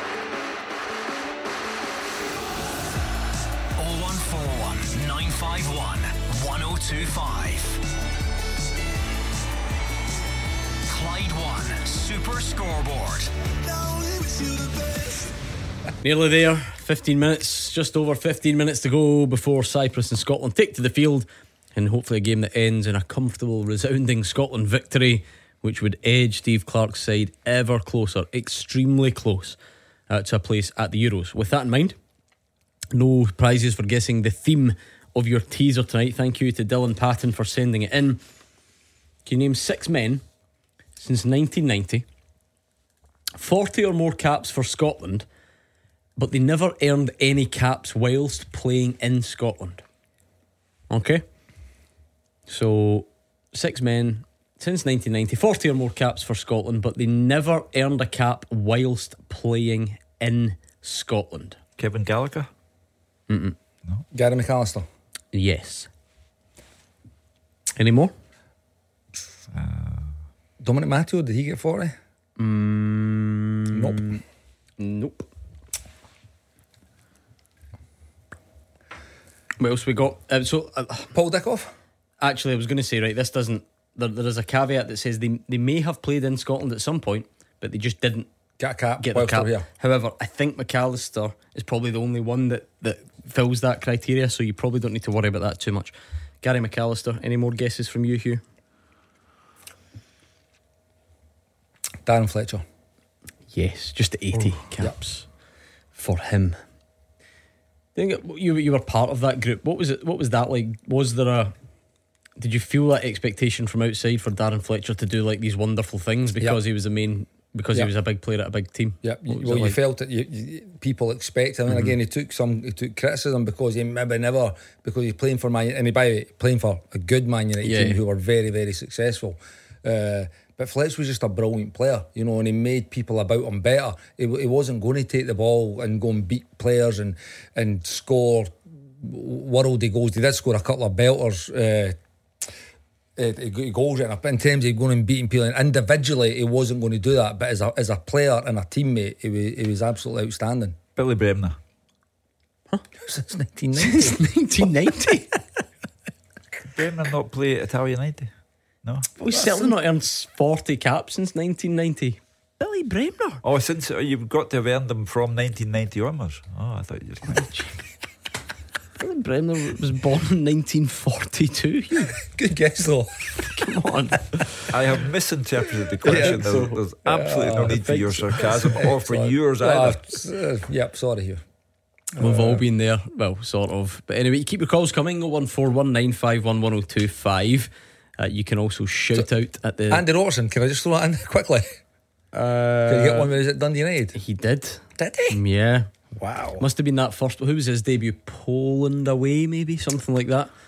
Anyway, don't listen. We'll get back to the teaser. we'll you've get got, back to you've got plenty Yeah, of time. Absolutely plenty. just had to throw it out there quickly um, of time, no doubt about that, because we can we can certainly get back to it, and we are edging closer to kick off. I, I feel like we've kind of you know working our way through the team. You almost have to, because so many of them deserve to be spoken about. Beat the pundit, Scott McTominay. I mean, did, did we see that coming? That he's a, a goal scoring machine all of a sudden.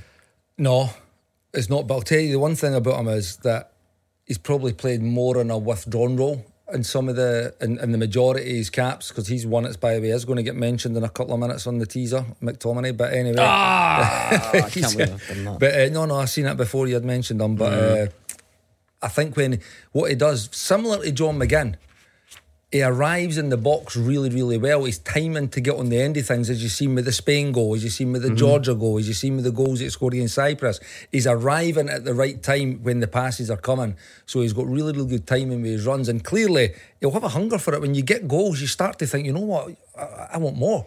You know, so he'll find himself probably tonight. You will see him getting forward quite a bit in support of Che Adams. I was hoping that Elliot Anderson might look to Yeah. McTominay as his example uh, of what can happen to you if you choose Scotland, you naturalise, as they call it, uh, and look at where it's taken McTominay. You know, as I say, for me, Erik Ten Hag is getting a lot of things wrong at Old Trafford, and uh, McTominay's one of them. just to, sorry, just to touch on Anderson, I was really, really looking forward to him seeing. Listen, I, I don't think he would have started the game because of the, the midfield that, that, that we've got and how well they've performed for Steve.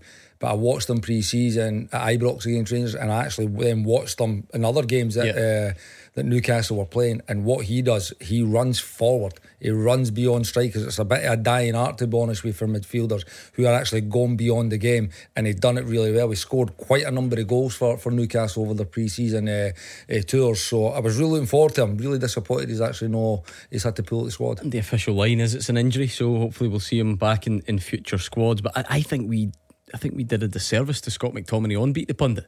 Because did we not say it was four goals so Five far? is, aye. yeah, but it's Yeah. five, isn't it? Because it was Yeah. the two doubles and then Yeah, the one, and the one, yeah. against Georgia. I mean, he did start out as a striker, of course, and um, yeah, hopefully he can find that sort of position on the pitch tonight and stick them away. Well, I think with with, with McGregor and uh, and Billy Gilmour in the midfield, it's going to be a part of McTominay's job is to get forward and support alongside McGinn and get up and, and support uh, Che Adams or when crosses are coming in for the likes of Robertson or or Tierney who can bomb up on the left side as well or or Hickey on the right. It'll be his his job to arrive round about that penalty spot, second six yard box, the way he has done.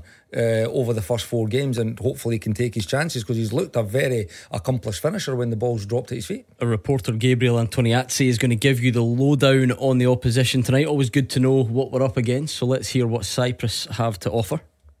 Cyprus are still yet to appear in a major tournament, but they do pose a threat that Scotland should be wary of ahead of tonight's crucial qualifier. You only need to look at the three previous visits to see just how narrow the matches have been, with Scotland emerging victorious by just a one goal margin on all three occasions. The Cypriots currently sit bottom of the group with zero points, having lost all of their qualifiers so far, and manager Temuri Ketsbaia has criticised a lack of support at home games, so tonight's atmosphere should be interesting. Ketsbaia is someone who the coaching setup know well, having worked under boss Steve Clarke and assistant John Carver at Newcastle United, whilst he also spent a season at Dundee two decades ago. Much of their goal threat hangs upon their attack, with Ike striker Ioannis Pittas and winger Marinos Tzionis of Sporting Kansas City leading the line. And we are all also familiar with the tenacity of Alex Gogic, who's impressed over recent seasons with St Mirren and Hibs. So Scotland are heavy favourites to continue their 100% record, but we've seen too many awkward away games in the past to take this one for granted.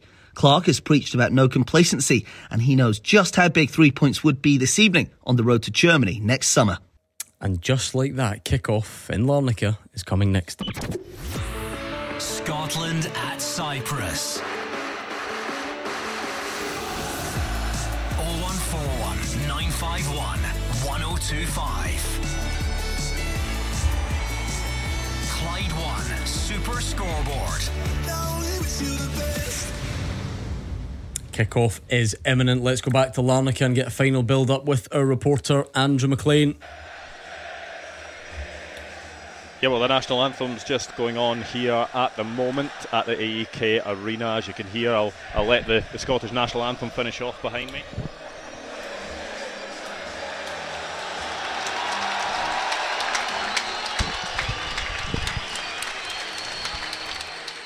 Yeah, big applause from the thousands of Scotland fans that are in here at the moment. But I will hand back to you during the Cypriot national anthem and then lead you up to kick off.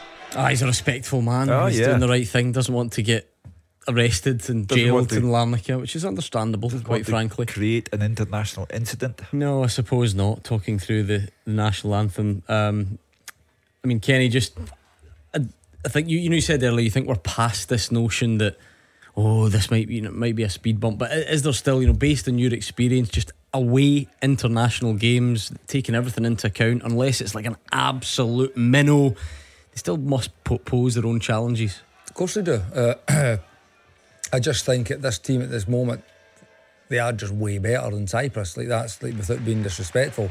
They are. I think it's about levels. There are so many levels above the Cyprus team.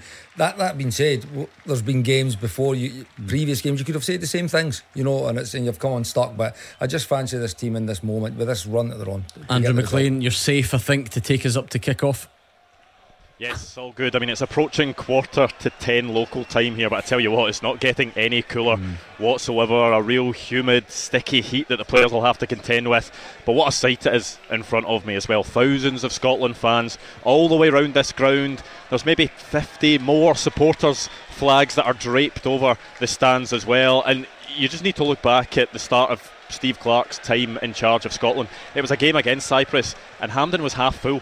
And these qualifiers, they didn't whet the appetite in the same way that they do now. These fans weren't as captivated by the players and what they're seeing on the pitch as they are now. And it's great to see, and it could and should culminate in a second successive appearance at the European Championships. No, it can't be confirmed tonight, but it will be 99.9% of the way there. And of course, if Scotland do get those three points, it could well be confirmed on Tuesday night while Scotland are playing against England at Hampden. But a big game at the moment to come first. I'll read you through that Scotland team as well as the teams are just lining up to get ready for this game. The captain's just shaking hands at the moment. Angus Gunn continues in goal for Scotland. It's the back three of Ryan Porteous, Jack Hendry, and Kieran Tierney. Aaron Hickey's the right wing back, Andy Robertson the left wing back, and then in midfield Scott McTominay, Billy Gilmour, Callum McGregor. John McGinn will be the furthest forward of those four, and Che Adams gets the nod up front instead of Lyndon Dykes. Plenty on the bench for Steve Clarke to pick through as well. McCrorie, Clark, Souttar,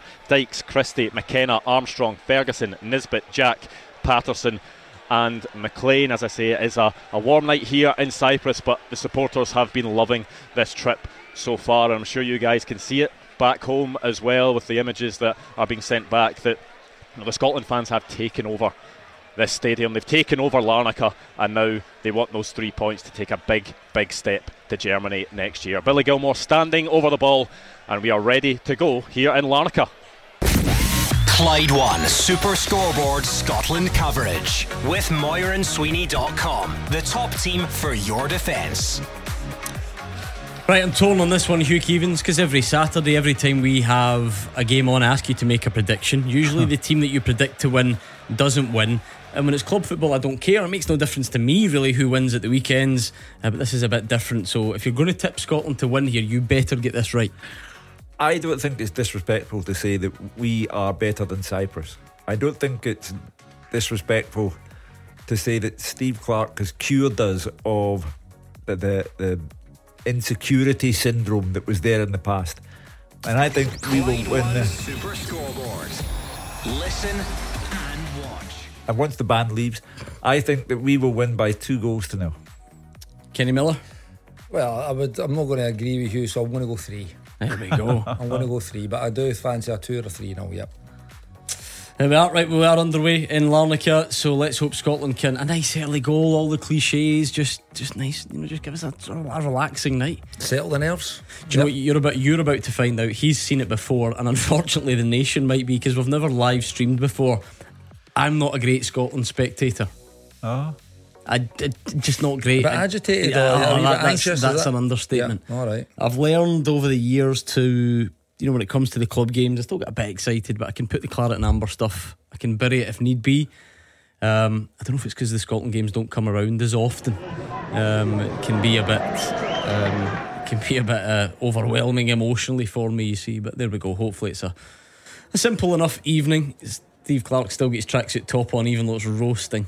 He looks roasting in it as well. Steve Clarke in a t-shirt very often. He's a bit like you, Hugh Keevins. Yeah, well, you know, a gentleman of a certain vintage. Although I've had a great day because the lady at Partick railway station asked me for um, my uh, pass to make sure that I was as old as I claimed to be. Oh, I was no asked, way. uh, yes, I was asked for ID. I, I was thrilled. I did. I did. I did. I at did. 72. 73. That's outrageous, honestly. That is superb. I like that. I like that. Now, of course, if you're unfamiliar with the way we work things in a big game here, it's kind of like you can think of it as a form of therapy. If you find yourself shouting at that TV, cheering at the TV, whatever it is, do it to us instead. The, the phone lines are open 01419511025. I understand some of you might want to wait until half time uh, or certainly wait uh, until the end of the game. That's absolutely fine. Uh, but why not give us a call throughout if you want to? Scott McTominay doing well, powerful running there, drawing a. Uh, Phil, as he burst down the right hand side, he certainly ain't a flying winger, Kenny, but he might have to operate that sort of right side of, of the pitch. Listen, he's, he's, he's a powerful runner. Right? I wouldn't say he's blessed with like lightning pace, but I think you see you can see he's like travelling with the ball. He's, he's really comfortable, and like I say he's moving and that these kind of runs forward uh, in, in his timing of those runs into the box. He is very good at, and there's no doubt tonight. Cal McGregor and Billy Gilmour will be the controlling factors, so he will have more of a license to get up and support Che Adams. Uh, yes, indeed, he will, hopefully. And uh, the game's not really settled yet. It's only two and a half minutes in. So, like we said, we will just keep you up to speed. Scotland, you would hope, Kenny, and again, tried to stay away from cliches, but making the ball do the work, that sort of thing, because of the heat. Is that is, it an ex, is there an extra importance because of that? Uh, that has been, and I think I would expect Scotland with the way they play and, and how successful they've been to have the lion's share of possession. Particularly again, I keep coming back to Billy Gilmour and Callum McGregor. These guys want to be on the ball. They want to be making things happen. They want to touch the balls a hundred times in the game. So you'll see them kind of controlling. Uh, and like I say, that will give Scott McTominay, John McGinn that license to get up and support uh, Che Adams, as it will for, for the for, for the wing backs and Hickey and Andy Robertson as well. And I'm sure you'll see at some point those trademark overlaps that Kieran Tierney makes around that side as well. Because I do expect Scotland to have to be pretty dominant tonight and have a lot of control in this game. I mean, the very least you can say is we've started on the front foot, Kenny. You know, there's no hesitancy about us. No, there isn't. I mean, I think again you- you've seen we've had the lion's share of the, of the first three and a half minutes of the of the possession. Uh, even when the ball goes through the Cyprus goal, you can see we're being aggressive in our press. So it's uh, it's been a positive start without obviously creating anything or, or putting that Cyprus goal in any any risk as yet. No, they look lively enough though as well. Cyprus look like th- they know that perhaps their best chance of, of unsettling us is to come out quickly, Kenny. And And they're at home as yeah. well. I know they've not got the home crowd probably to support them, but it will feel a bit of a home game for the uh, for the Scottish players with the amount of fans that are there. But it is in home for home for home for Cyprus, Mm. and listen, it's, it's, it's pride. You know, they're, they're they're representing their country. They want to go. I'll and tell you what, an unbelievable move from Scotland to get up the pitch. It was very, it was quite direct, but it was effective directness, Kenny, and unfortunately, an uncharacteristically poor cross from Andy Robertson. Because I was about to say Cyprus actually are pressing quite high, but Scotland played it out from the back, then fired one long to Che Adams, back to midfield, and then straight through to. Uh, to Andy Robertson, who was bursting down the left hand side. That looks like something they have very much worked on over the last few days. Yeah, I mean, it's again, it's the old up, back, and through again, quite Like similar that. to the past. The up, back, and Yeah. through. It's, but again, by football's no changed. Is that much? You know, the, like the old things work, and it was up to the striker a lay back, and you've got the third man run. Quite similar to the pass that McGregor played actually in the old firm, in Mhm. between, but on the opposite side of the pitch, in between full back and centre back, and you've got obviously a real willing runner, Andy Robertson. Normally got a little bit better quality when it comes to the end of it. I know it seems like a strange time to sort of hark on about people who are not playing and people who are on the bench, but it is always a good indicator of, of some of the depth. Kenny, you look at, and it's weird that all of a sudden it's centre half. I mean, that, that's the area we've bemoaned that for, for years. Would anyone have any complaints if Scott McKenna played tonight? He just kept a clean sheet at Stamford Bridge at the weekend. John Souttar, anytime he's played for Scotland recently, has done well, scored in that famous victory. And there we are. Scott McTominay, the goal machine, has got Scotland up and running nice and early. It is his sixth goal of the campaign, and it's only taken five minutes. Germany is getting closer, Hugh Keevins. Well, the man of the moment, McTominay, five goals prior to this evening's game, six now. Scotland, in those five minutes, stated their intentions from the very outset, and they have deservedly gone a goal in front. You cannot ask for better. But Kenny, he gets, he's getting in striker areas now. You know that better than me, so talk us through it. But again, you see, it's uh, it's Robertson against this time. He is supplying it with, with, with a good cross. But I'll tell you, John McGinn is there. He maybe should score it. Might have been going in. I was just delighted that McTominay nicked it just to keep him two record. back. No, just joking. He should have scored. It's uh, yeah, John he Mc- probably should have scored Yeah. Uh, McGinn, but he just flicked on. But look at them. We said it before. Adams and McGinn, your job. Uh, sorry, McTominay and McGinn, your job's to get up and support uh, Sharon's for those kind of inside ten positions, if you want to call them that. One flicks onto the other. One 0 Scotland. Well on the way. Will we just pretend that John McGinn knew that Scott McTominay was behind him and it was an unbelievable It's an assist. flick You know, on? take an assist. I'll Brave you what. header. He almost got his head kicked off in the process of heading it in. So McTominay is does- the man. He's on fire. This is it's incredible. Six goals in five games, and he's still got 85 minutes, 84 minutes of the game to go. But bear in mind, he didn't he didn't start this Cyprus game at home Nope. where he came on and scored two, did he? So he's um, Cyprus will be sick of the sight of him, and uh, good, good for him. There we are. We did say early would make things a little bit easier for me, first and foremost, uh, and uh, anyone else who is of a nervous disposition. Maybe Temuri Ketsbaia wa- was simply telling the truth when he said there's no danger that Scotland will qualify, and that you know this is the Hmm. the down payment on nine wins out of nine against Cyprus. Well, I had to, you know, I've, I've enjoyed reading some of the stuff because I am nowhere near intelligent enough to know how th- they do these things, these statistical models. But I don't know, have you seen it? Some boffins can calculate, you know, the percentage chance that you qualify for the tournament from your current position. And Scotland were prior to tonight 98 point something percent chance of qualifying. Don't know what it means, but it sounds good to me. It does sound good, and you know what? And it makes sense because it's not only the position that we're in; it's what the rest of the teams Yeah, yeah. need to do to get to us. You know, so uh, and I said it actually when we when we got the twelve points. The twelve points could be enough. Mm. Fifteen will definitely be enough.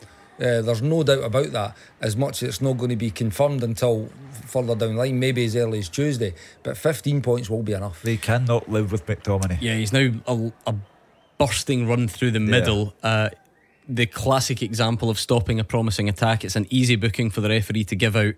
Uh, and if Scotland have, I was going to say, I've got something from the training ground here. I don't think this is exactly what they had No. in mind from the free kick. Um, no, I, I don't think so somehow. No. But there we go. Um, but that's Scott McTominay, now joint top scorer in. Oh, oh, oh, although because Scotland have left themselves a little bit exposed at the back. Let's just hold that thought and hope it doesn't come to anything. Oh, and it hits the crossbar. I'll tell you what, is a let off for Scotland big time. It was two swipes there. It was, it was a wonderful breakaway uh, from Flag that up, flag up. from Not a that free problem. kick. But it All, was all under control. all under control. It was offside. Yeah, even though it was two misses. Yeah. Yeah, just left Yeah, ourselves there you really go. Exposed. he's well offside. Um, yeah, Kieran Tierney knew it, to be fair. Well done to him. Um, so that's McTominay joint top in the Euro qualifying, along with Romelu Lukaku, uh, who's got a ridiculous record for, and uh, Højlund as well. And those two command quite a fee, don't they? I've heard Absolutely, over yeah. the last few seasons. So there we are.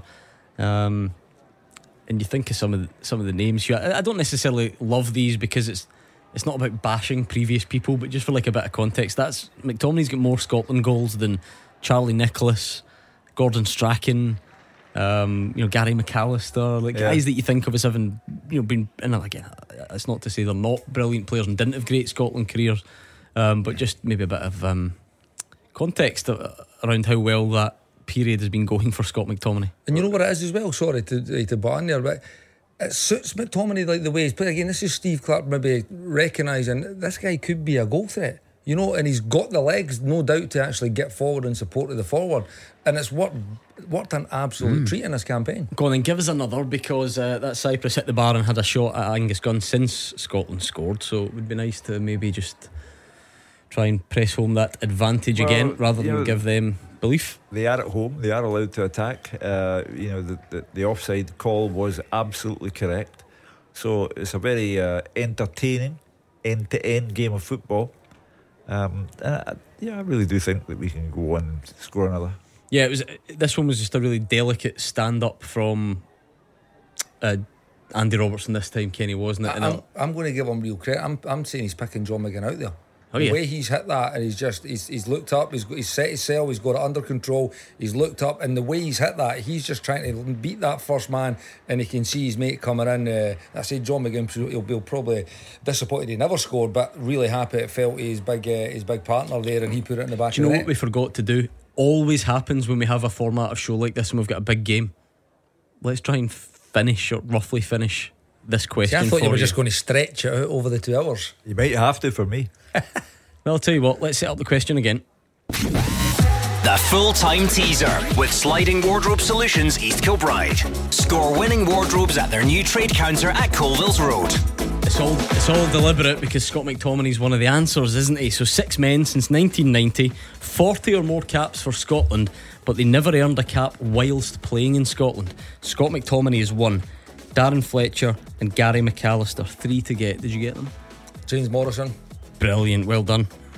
Now I'm out, to be honest with you, because I've not been thinking Okay, about it. okay. Um, you you'd have played with them both Yeah, probably, for sure. yeah, um, definitely. One of them is still around. He's still available. Has been in squads very recently, but he's not in this one. Grant Hanley. Yes, and the other one was a manager in our Scottish Premiership not that long ago, but not anymore. I'll leave that one with you. Right, Yep. you can just throw it in at some point between now and the end of the show.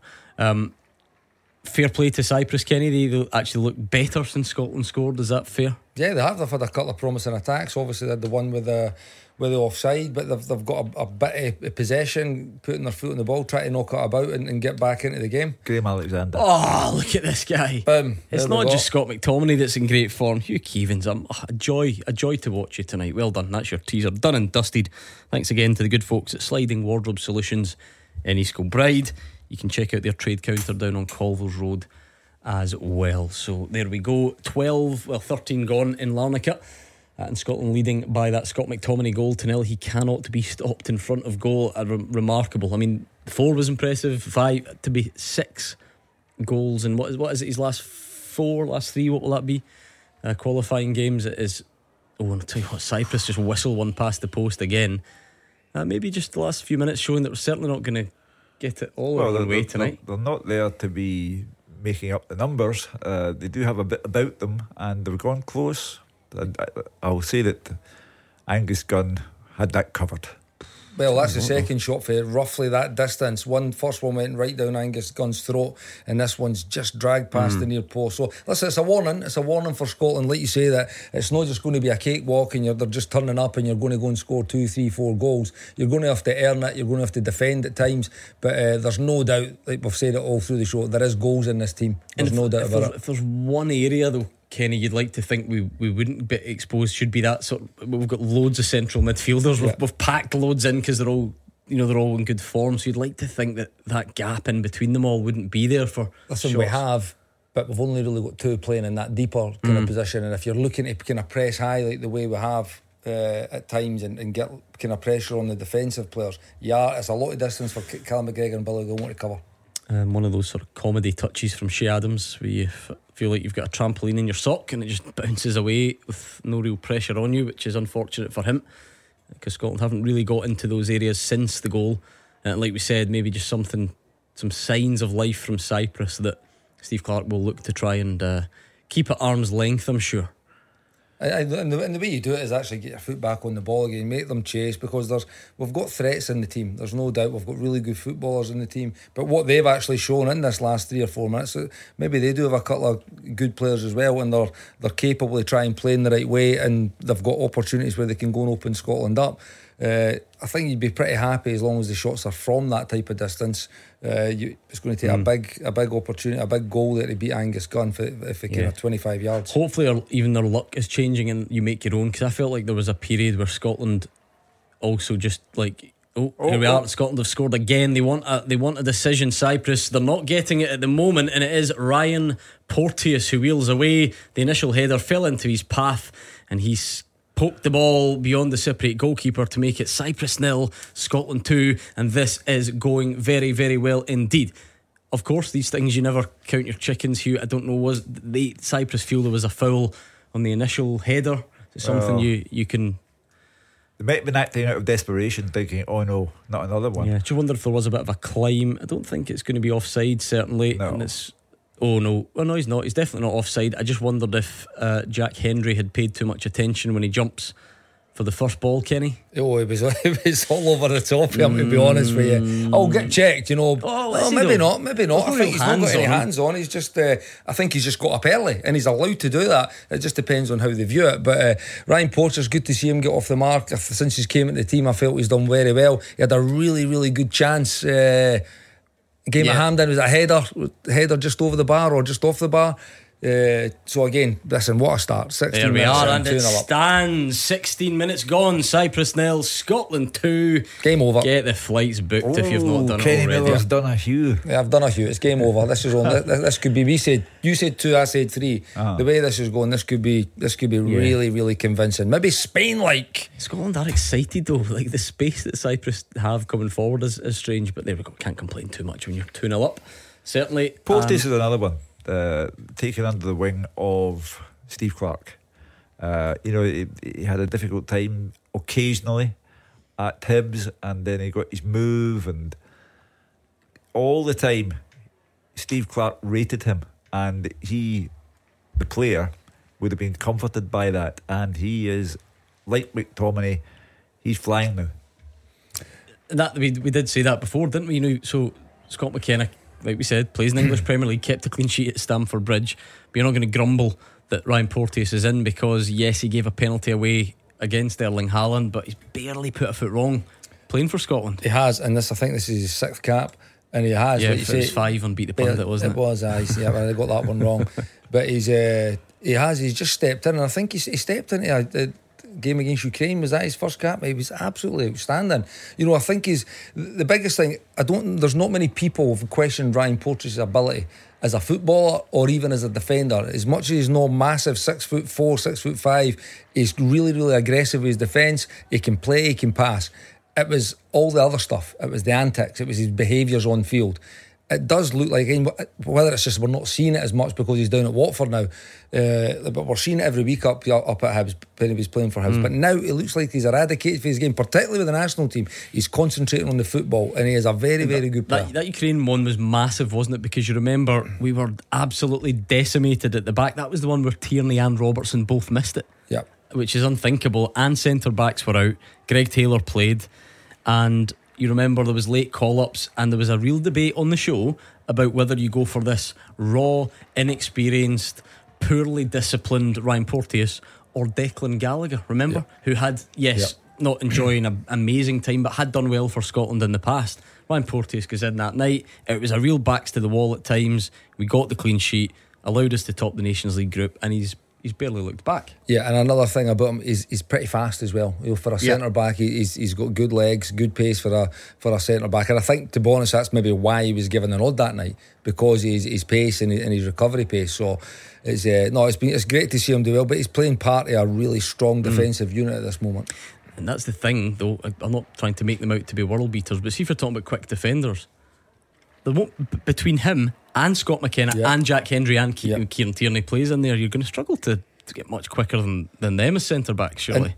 And that allows you to go high. It allows you to go aggressive because you know you've got good players that can cover with good pace, but you've also got that recovery as well. When they when they're getting back, they're getting back pretty quickly. So it's uh, again, it's just a, it's just another thing that feeds into why Scotland are doing so well. And I think you're right as well that over the over the years there's probably been a bit of bad luck, but we've now kind of changed that as well. I think the what, what we are making our own breaks. I think of the, the, the Lyndon Dykes goal back at Hampden one time where it looked like it could have been done by VAR because he was a high boot. And I'm- Israel. I, Israel, that was the one, and it was a big goal that goal. And I was Oh, just huge. thinking, this is going to be off. This is going to be ruled out. And we never like we got a little. A bit of a break. Norway away, 1 0 down. We stay. We're in the game. We- Yeah. by the we, we, were poor that night, let's be honest. Mm-hmm. But we stuck at it. We defended, we were dogged, and we got the win at the end. Uh, I I think a lot of things have turned over this last 18 months or so. If, if we get a third before half time, Kenny, that should demoralise Cyprus beyond any hope of a comeback. Oh, no, well, uh, well, I mean, I think at this moment, 2 0 down after 16 minutes, we're just 20 minutes gone now. They're going to know it's a long, long way back, you know. So just psychologically, it's going to be long. If the third was to go in before half time, you know, it, actually gets to the point where it's no complacency, but you might be starting to think, right, look, can we get guys caps? Can we get these guys off? Can we kind of not Yeah. rest them, but again, Rest them for England. for- on Tuesday. absolutely, absolutely. If you can get three 0 up, uh, and playing this way. And by the way, I, I can only see it going 3 0. You know, they're, they're, we're, they're, Scotland are going to score again at some point in this game. Yeah, certainly going to plan so far. We've reached pretty much the quarter point of the match, and Scotland do lead by those two goals to nil. Uh, and look, any, any goal is good. It doesn't necessarily matter how they come about, but it's a set piece. So again, I know Austin McPhee's in there, and they work very hard um, on just trying to take advantage of certain situations. You know, I think the one that always springs to mind was that John Souttar one against Denmark, where they were kind of constantly working on him going Yep. around the back, and this one probably was about aiming it for Jack Hendry to knock it down to someone else. Well, listen, I think firstly you've got to get the delivery in the right area, and then you need to get the timing of the runs right, and it's something that. Again, Scotland obviously do work hard on as, as the set play. It's a massive part of football. You know, it's a free chance, a free hit to put a ball into the box, and you've got the all the big lads. You've got probably more numbers in the box at that moment than you're ever going to have in the game. So it's going to give you a good chance if you get the delivery right, the timing of the runs right, and uh, fortunate enough for Scotland, it fell perfectly for Porteous who who slammed it into the net. Yeah, so there we are. It is going to plan so far. These are supposed to be tense evenings, but there we go. This the Scotland team is different. I think Kenny and Hugh have alluded to that in the build up to the show. Maybe you're just getting in the car or something, and you think, "What are you? What are you guys Here doing we on? You're not usually on at this time." It's actually a really good tackle from Cyprus on the recovery. It's a corner to Scotland. Um, yeah, we're on till 10 tonight to try and mark the big occasion, which means we want your calls, especially after the game and at half time. I'll, I'll forgive some of you for not calling during the match, right? But after the game, this is it. We're really, really, really nearly there to Germany next year. So surely we can have a bit of a night of celebration um, eh, when you pick up the phone after the game. But it depends what scoreline Scotland can run in before then. It's actually the first corner of the match for either side, which is maybe a bit surprising, having reached this stage. Billy Gilmour appears to be on that duty. Uh, What a joy to watch he is, Hugh, at the Yeah. moment. That that performance for Brighton against Newcastle was just. It was incredible. And he might be in here for his first Scotland goal, but he's just trying to wriggle away. He goes down in the box, nothing doing there. Uh, and Scotland have got some defending to do. But it's another indication of just how dominant Scotland have been. Uh, you know, they, they are going for this third goal. It almost sounds remarkable to say it. Going for your third goal. We're not half an hour in yet. Kenny, high standards. You can still point out the things that have gone wrong. That was a really, you could see exactly what that plan was. It was meant to come from Gilmour into McGinn, and it was going to get reversed back to Gilmour in the box, but it just it it's, it broke down slightly, and then by the time he got it, he couldn't quite get get out of his feet. It did. It was, it's, going, it's to go to John McGinn and to be passed in behind for the Ronnie of Gilmour. Again, the pass was behind McGinn. He done great to actually get it out his feet and, and actually turn back round and reverse it into Gilmour. And he's just tried to size it. I would love to see wee Billy get his first goal. Absolutely love to see. He's, he has had opportunities, but it's just no, it's just no fell for him as yet. But listen, it's not really his job in this team. He's a controller. He keeps things ticking over. He's a provider. Uh, I'd, I'd and he does it very well. I'd agree with you. If we were to make up some scenario where we get to pick the next goal scorer, yeah, that's who I'd pick. I'm Yeah. with that. He, Absolutely. That would- that would uh, that would be a good one because the rest have probably mostly done it. Not them all, but most of them will have at some stage. Um, and it's funny actually. One of the first times I ever met wee Billy was uh, where he's playing for the under 16s or whatever it was at, at Murray Park. And I had never spoke to him before ever. I was walking out. We were going to a game with other pre-match, and the, all the lads were sitting in the in the in the AstroTurf in indoor. So I went and I put my head in just before I was leaving. So, oh, what was the score, guys? And they went, it was me, Billy. Not, nobody else was speaking. 7 0. I went, all right, who scored? They went, I scored. I went, you couldn't have scored. You didn't even get in the box. He went, I did. It was a penalty. Ah. so he was obviously taking the, he was he was pulling rank and taking penalties. When did the hype reach your attention? Uh, aye, I think everybody kind of knew there was this kid in the, in the academy, but that was that day was the first time I'd seen him play on that. I think he was 15 at the time, and you know I'd never set eyes on him, so I didn't know what he looked like. But see, watching the game, I could tell exactly Which who Billy was. Gilmour was. Yeah, But the yeah, way he moved, the way he took the ball, uh, again, his, his on pitch behaviours were just. He was a standout, an absolute standout, and he had a character about him as well. Uh, again, and then when I was working with under 20s as well for a, for a couple of years, he was playing at 15 when the under 20s. Uh, and by the way, he was a standout at that level as well, even as that young player. Training with the first team, honestly, he was a standout when he came and trained with the Rangers first team as well. And how good must he have been then to do that? Because obviously he's he's not got many physical attributes now. Never mind at fifteen. That's because like his decision making, his movement to kind of identify where to move to get on the ball, and like all good players, they look like they've got more time on the Mm-hmm. ball than they probably actually do.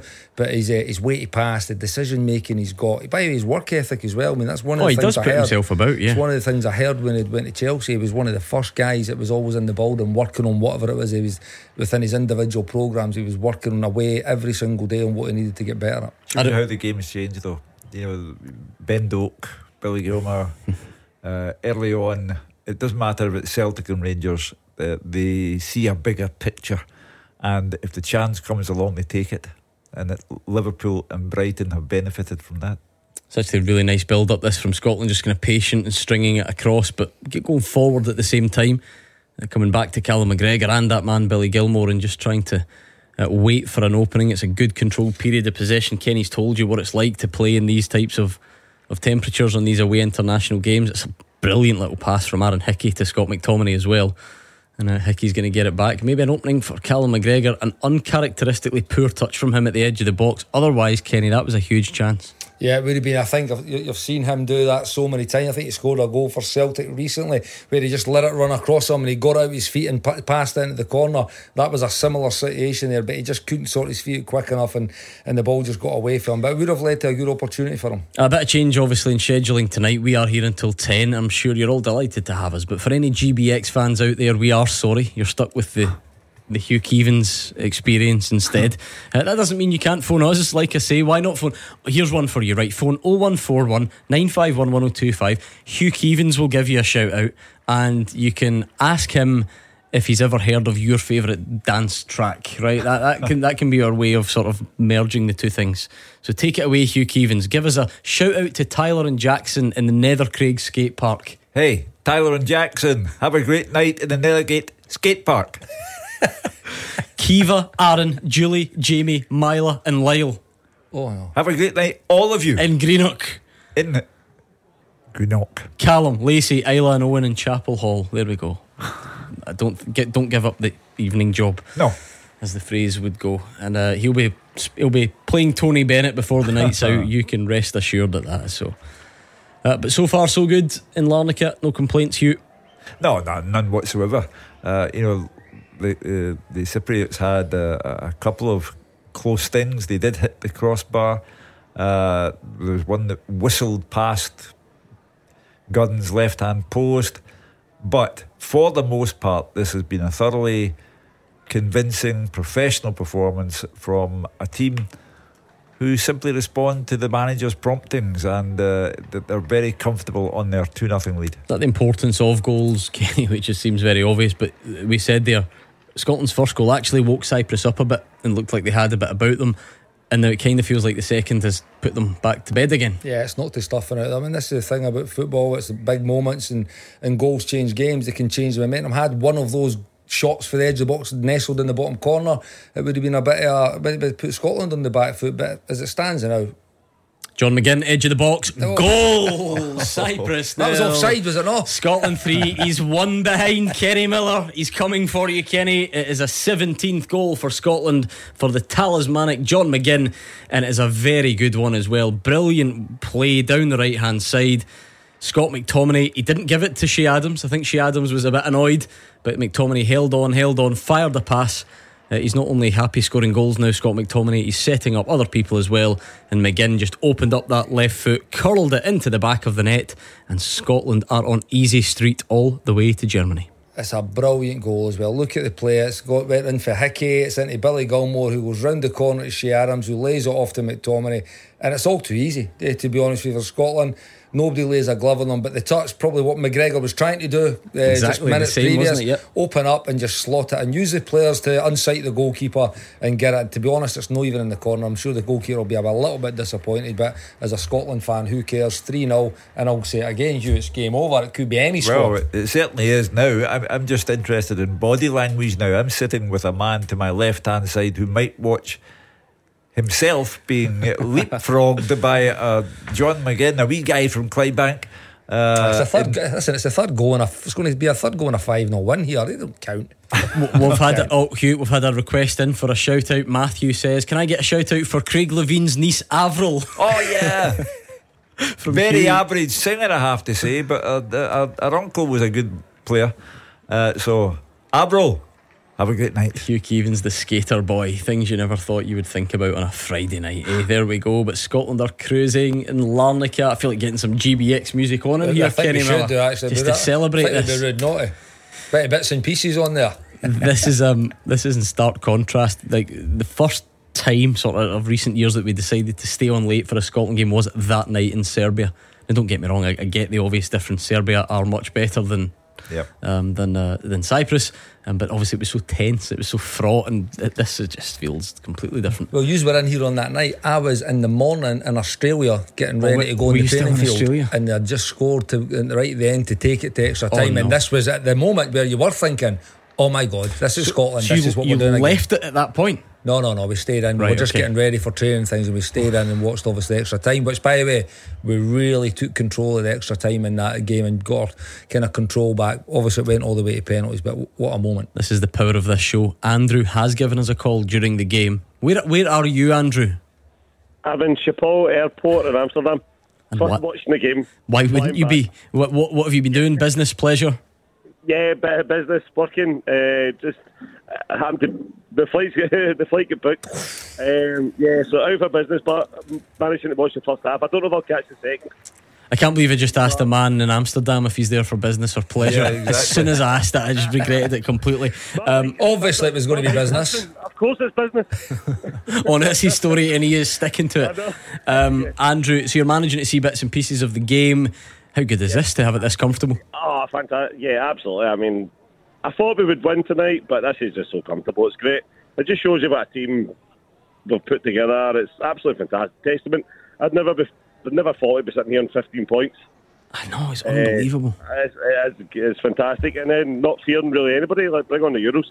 Well, that's it. You're obviously a well, you're a well-travelled man. Will you be trying to get over to Germany on this business that you go on? I will absolutely be trying to get there. Yes, if I've got two weeks, I do two and two. So if I get two weeks off, I will be heading to anywhere. I mean, I'm not saying I'm not saying that Scotland are um, are confident, but John McGinn's just had a shot from 60 yards.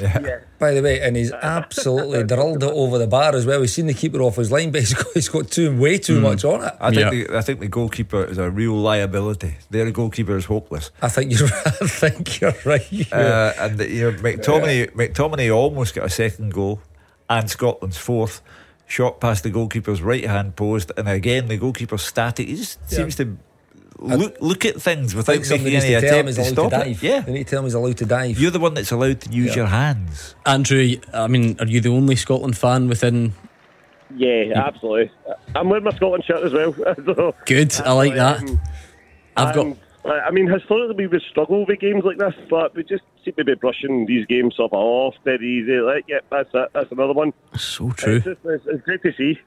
That is it, isn't it? Absolutely fantastic to see. It's, you can tell, uh, like Hugh mentioned it earlier on, because I was listening before the game, that there's just a queasing against the team. There's just, everybody seems to get, there's no rumbles of upsets, or everybody turns up. It's just, it's, it's, it's a great thing to be a Scotland fan. The the thing is, Andrew, that kind of um, that kind of strikes you is kind of hard to even pick a favourite player in this team, isn't it? Like, you, it'd be hard to narrow it down to six. Oh. McTominay's been sensational this campaign. John McGinn is just John McGinn. I'm a Celtic fan. Carl McGregor always holds a special place in my heart for what he does. But like, when Jack needs to come on, he's phenomenal. Uh, you've got Jack, uh, players like Jack Hendry, never got looked in at Celtic. He went abroad. I mean, he looks as if you couldn't drop him. It's just it's it's just amazing what what Steve Clarke does as a, a, a football manager. What do you do now? What do you do, do now, Andrew? I mean, do you, do you change your team second half because we're playing England, albeit a friendly on Tuesday night, or do you No. resist tinkering No, with you resist. No, you resist it. You go full gun ho. You take as much goals as you can off them, and then you go to England, and that's not a friendly. That's just a put a marker on England as well. It's, Why it's not? early in the season. It's, it's early on in the season. These players need games in their legs as well for their clubs. Why not? They'll be wanting to play. They'll be wanting to play. Yeah, I mean, their club managers might not agree, but let's let's not worry about that. Andrew, so what's the plan? When when's the flight? Where are you flying back to? I'm flying back to Glasgow. I should get in about 11 o'clock ish. So my wife actually, who's listening to the show, that's why I phone Shona. Love you bits. Can't wait to see you. Shona, he was there on business, Shona. He was there on business. Do you know what? Before Gordon Dale says it, red light business. Uh, well, luckily he's not here and won't get you in that trouble. oh no, sorry. Have you got uh, Hugh Keevins wants to know if you've got on-board Wi-Fi to watch the rest of this game? I don't, sadly, no. It's just, uh, but I hopefully should catch most of it. Hopefully, it's a wee bit late taxiing out, and I'll be able to watch it in the plane before they take off. By the way, if you ever if you ever needed proof of how good a place Scotland are in, somebody wants a delayed flight so that they can watch the game. No one's ever wanted a flight being delayed before. Uh, do you know what, Andrew? I appreciate you getting in touch from Schiphol Airport. worries. Have a good night. Safe flight. You too. Thank you very much. All the best. Bye, bye, bye, bye. Look at that. You two are worldwide superstars. Yeah. Uh, listen, I, I I cannot believe just how simple Scotland are making this. They are all over them. Cyprus are already a spent force. Still got ten minutes at least of the first half to go. Three goals in front, and once again another tribute paid to Stevie Clarke. I mean, Erik Ten Hag or anyone else who was thinking about freeing Scott McTominay from that situation. Are they watching Kenny Miller? Yeah, I know it's Cyprus and whatever, right? But he's playing like. It looks like there's two Scott McTominays in that pitch every time I look up. You know, again, and like club form, whatever's going on in his club career. I mean, I know he, he was linked with a few moves and things as well, like big money moves, and, and, and rightfully so. But anytime these players, Scott McTominay, turns up for Scotland, the performances of are a, a really, really high level. He's one of, like you say, he's one of a number of players who are uh, who are performing right at the peak of their powers at this moment. Yeah, uh, now Gabriel, Jack, and Liam at Tinkers Park want a shout out, Hugh. We we have become the GBX on Friday. Tinkers night. Park. Well Where done would- to everyone at where would- Tinkers Park. Where would Tinkers Park be? I have no exactly. idea. Exactly. There we go. Things you never thought you needed to know on a Friday night. Tinkers Park. Who knows? I'll tell you what though, see with, with the camera pans into every one of the players, they look absolutely roasting. Oh, yeah. Red faces, sweat pouring off them. and- McGregor, Billy I, wa- Gilmour. I was just thinking that, Kenny, that when you have it, the Peely Valley Scots who go abroad, and that's how you look after two or three days in the sun. Oh, I told you, you should have seen this guy at the golf earlier. He was, I was, he was sunburnt, Kenny, Yeah. and he's by no means the worst off. There was a few there, eh, that I was worried about. It was a, it was a Motherwell golf day, so there were some pasty ex Motherwell Yeah. players there. Oh, right. The McFadden, he's he was sweating buckets. I was worried about him. and he never enjoyed it either. did Nah, he? nah, he just nah, enjoyed it. He just he just goes for the social experience. I think. I don't think the golf really interested him too much. So uh, yep, there we go. It's been a nice warm day here, roasting in Larnaca. What is it? Half ten at night over there now. Uh, it's a late one at the AEK Arena, and it is going Scotland's way. Very much so. 3 0 to the good. Absolutely cruising. Really, really comfortable. Getting to training game sort of feelings now, Hugh. Well, you know, I applaud Scotland because of the professionalism that they are showing here. Uh, they're three up and they're still working very, very hard. Uh, and the uh, Cyprus side just look beaten men. They have been blown away. They know it. We know it. And that there's nothing they can do about it.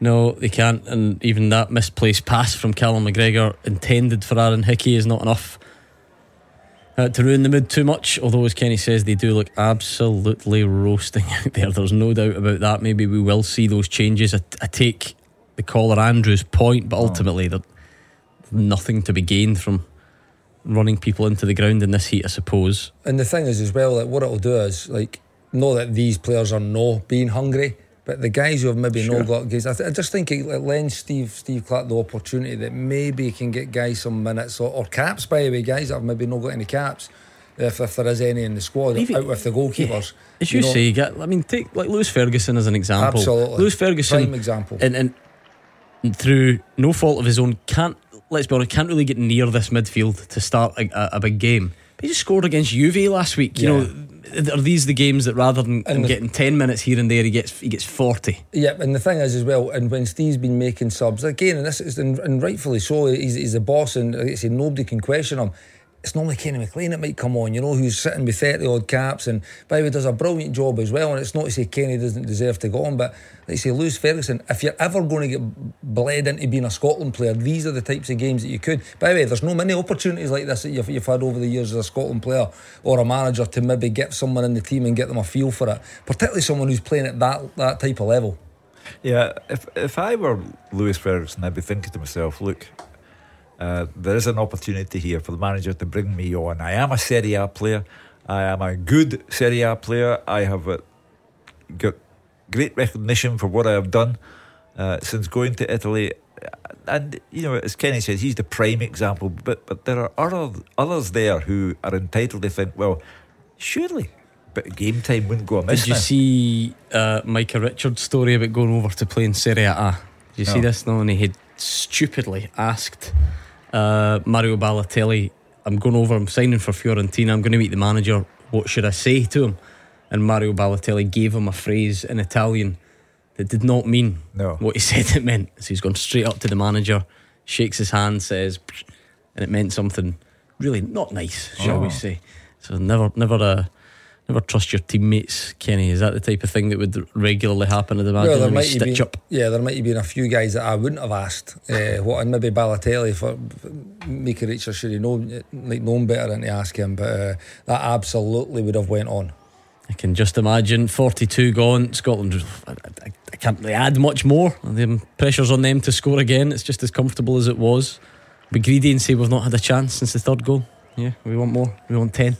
Listen, McTominay actually had a decent chance just at the edge of the Oh, so he box, did actually, yeah, wide, wide.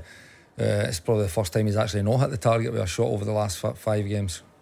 Yeah, Cyprus coming forward, a rare attack. Hopefully, Scotland don't switch off at the back and take things for granted. It's actually some neat play on the edge of the box by Cyprus. We've not seen much of them uh, as an attacking force. Uh, and I'll tell you what, it's good discipline, Kenny, from Scotland. 'cause that was what that's exactly about what I was thinking. Nine, that's about nine, ten bodies got back behind the ball. And even look where Che Adams was. He's, he's back and he's connected. He's not back all the way goal side, but he's back and connected to his team. So again, their work ethic, their organisation, their discipline, even at 3 0 up, this, this, this team's just right at the top of their game at the moment. on next game Spain and they scored seven tonight so Mm. that'll be a, a, a truer indication of where we are but you can only beat what's in front of you as they say in And football They might just be out for revenge as well. yeah I must just a, just a touch I think they will be out for revenge after the Yeah. comments after the after the loss to Scotland uh, a few months back. Yeah, it might be. It's nice to not necessarily have to rely on that fixture. Though. That's how good Scotland have been in the remainder of the games. Because remember, we're staring at 15 points out of 15 points, unless something unthinkable happens uh, in the next 47 minutes or so. It really has been remarkable. We are here until 10 o'clock. If you want to call us right now during the game, you can. Halftime seems like a perfect time to get in touch as well. So maybe get your calls in just now. We're a couple of minutes away uh, and we can chat through the first half together, which seems like a nice idea. So 43 and a half gone on the clock. Get your calls in, please, uh, and we will look back on that opening 45 together. we are in danger of being called reliable uh, be- because there is absolutely nothing stuffy about this there there's nothing to worry about uh, we have gone there and in short order we have established a three goal lead and it is a foregone conclusion Great tweet here from uh, comedian Ray Bradshaw, if you're familiar with his work. He says Scotland qualifying easily for a major tournament whilst it's 26 degrees in September is a sign of the apocalypse. That's kind of the way it feels. I must admit, why is it so warm? Um, I think he's taking a few degrees off that as well, by the way. yeah. and a lady asking me for ID to prove that I was an old codger So what what was the, the aim of that? Run that past me again. Well, if you have a uh, pass, it means that you are over 60 and uh, therefore you Right, okay, yeah. ticket I forgot where you were. reduced price. So I'm at Partick Railway Station. Mhm. I was taking my granddaughter to her new job, day one, showing her where to go. Right. Now listen, I love you, Hugh. So take this in the right spirit. There's a woman out there that thinks you look under 60. Yes. Can we get her on the phone? we need to hear She, from said- you. well, she simply wanted verification, and maybe she maybe she just unsure, but she wanted to ID me. get in touch. Let us know your thought process there, and we'll critique you um, in front of everyone. Cyprus, again, getting in a bit of an area. Um, it's about all we can really say so far. Scotland have got so many bodies back. And Angus Gunn called into action a routine save in the end. There's so many bodies back in the middle of that pitch there. You said, you were alluding to earlier, Gordon. That too many they shouldn't really get through there. But again, it's another shot for 28 yards ish. Uh, it's going to take something special to be Angus Gunn for there. But again, good signs that he's, he's, he's doing his job. He's staying oh concentrated. my word! Right, I'm going to caveat this like I always have to do. I'm resp- I'm a responsible broadcaster by saying please gamble responsibly. Right, that that's the important thing here. But I can't I can't not read this out. You know the crazy pony that sends the full time Yep. teaser questions in. He's done one of these kind of bet builder things, and he's got Anderson Correia to be booked. That was the one that pulled McTominay back. Paul, Mc- uh, John McGinn, because we saw Paul earlier. Uh, John McGinn to score from outside the box, and over two and a half goals. It's done then. But he's waiting on one more thing. Aaron an Aaron Hickey assist. Oh my goodness, he's dug that out for nowhere as well. I get please gamble responsibly, okay? Don't get me Go into on trouble for odds. reading this out. He's waiting on three and a half thousand Oh pounds. my goodness. If Aaron Hickey just sets up a goal between now, Let's just hope he doesn't take game. Aaron Hickey off at half time and get Nathan Patterson back that, into that the was, fold. that was the tweet. He said, "Please don't sub, sub Hickey for Patterson." Then he sent me the screenshot. So Yeah. please gamble responsibly. I'm sorry.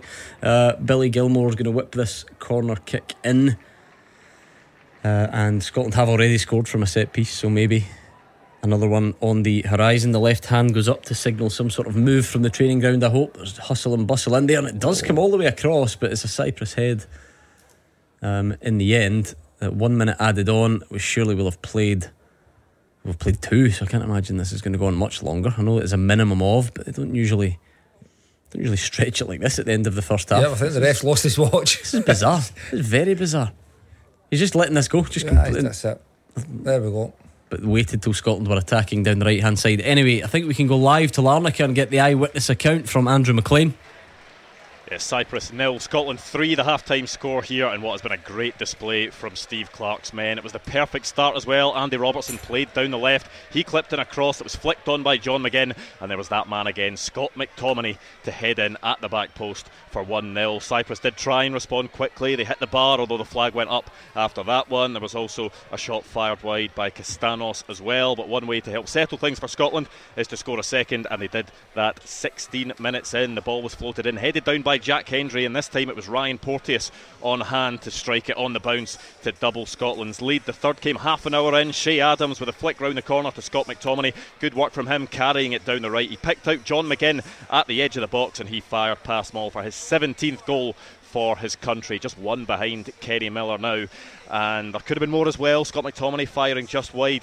Uh, but that midfield quartet are working brilliantly together, rotating well, so much quality on the ball. The finishes to match as well. Germany is edging closer. The half time score here in Larnaca is Cyprus nil, Scotland 3. 01419511025. We're here until 10 o'clock. The lines are open till 10 o'clock, so let's hear from you. What did you make of that first half? What stood out for you? And what do you want to see after the break? Call us right now, please, and we'll try and get you on next. Scotland at Cyprus. 0141 951 1025. Clyde One Super Scoreboard.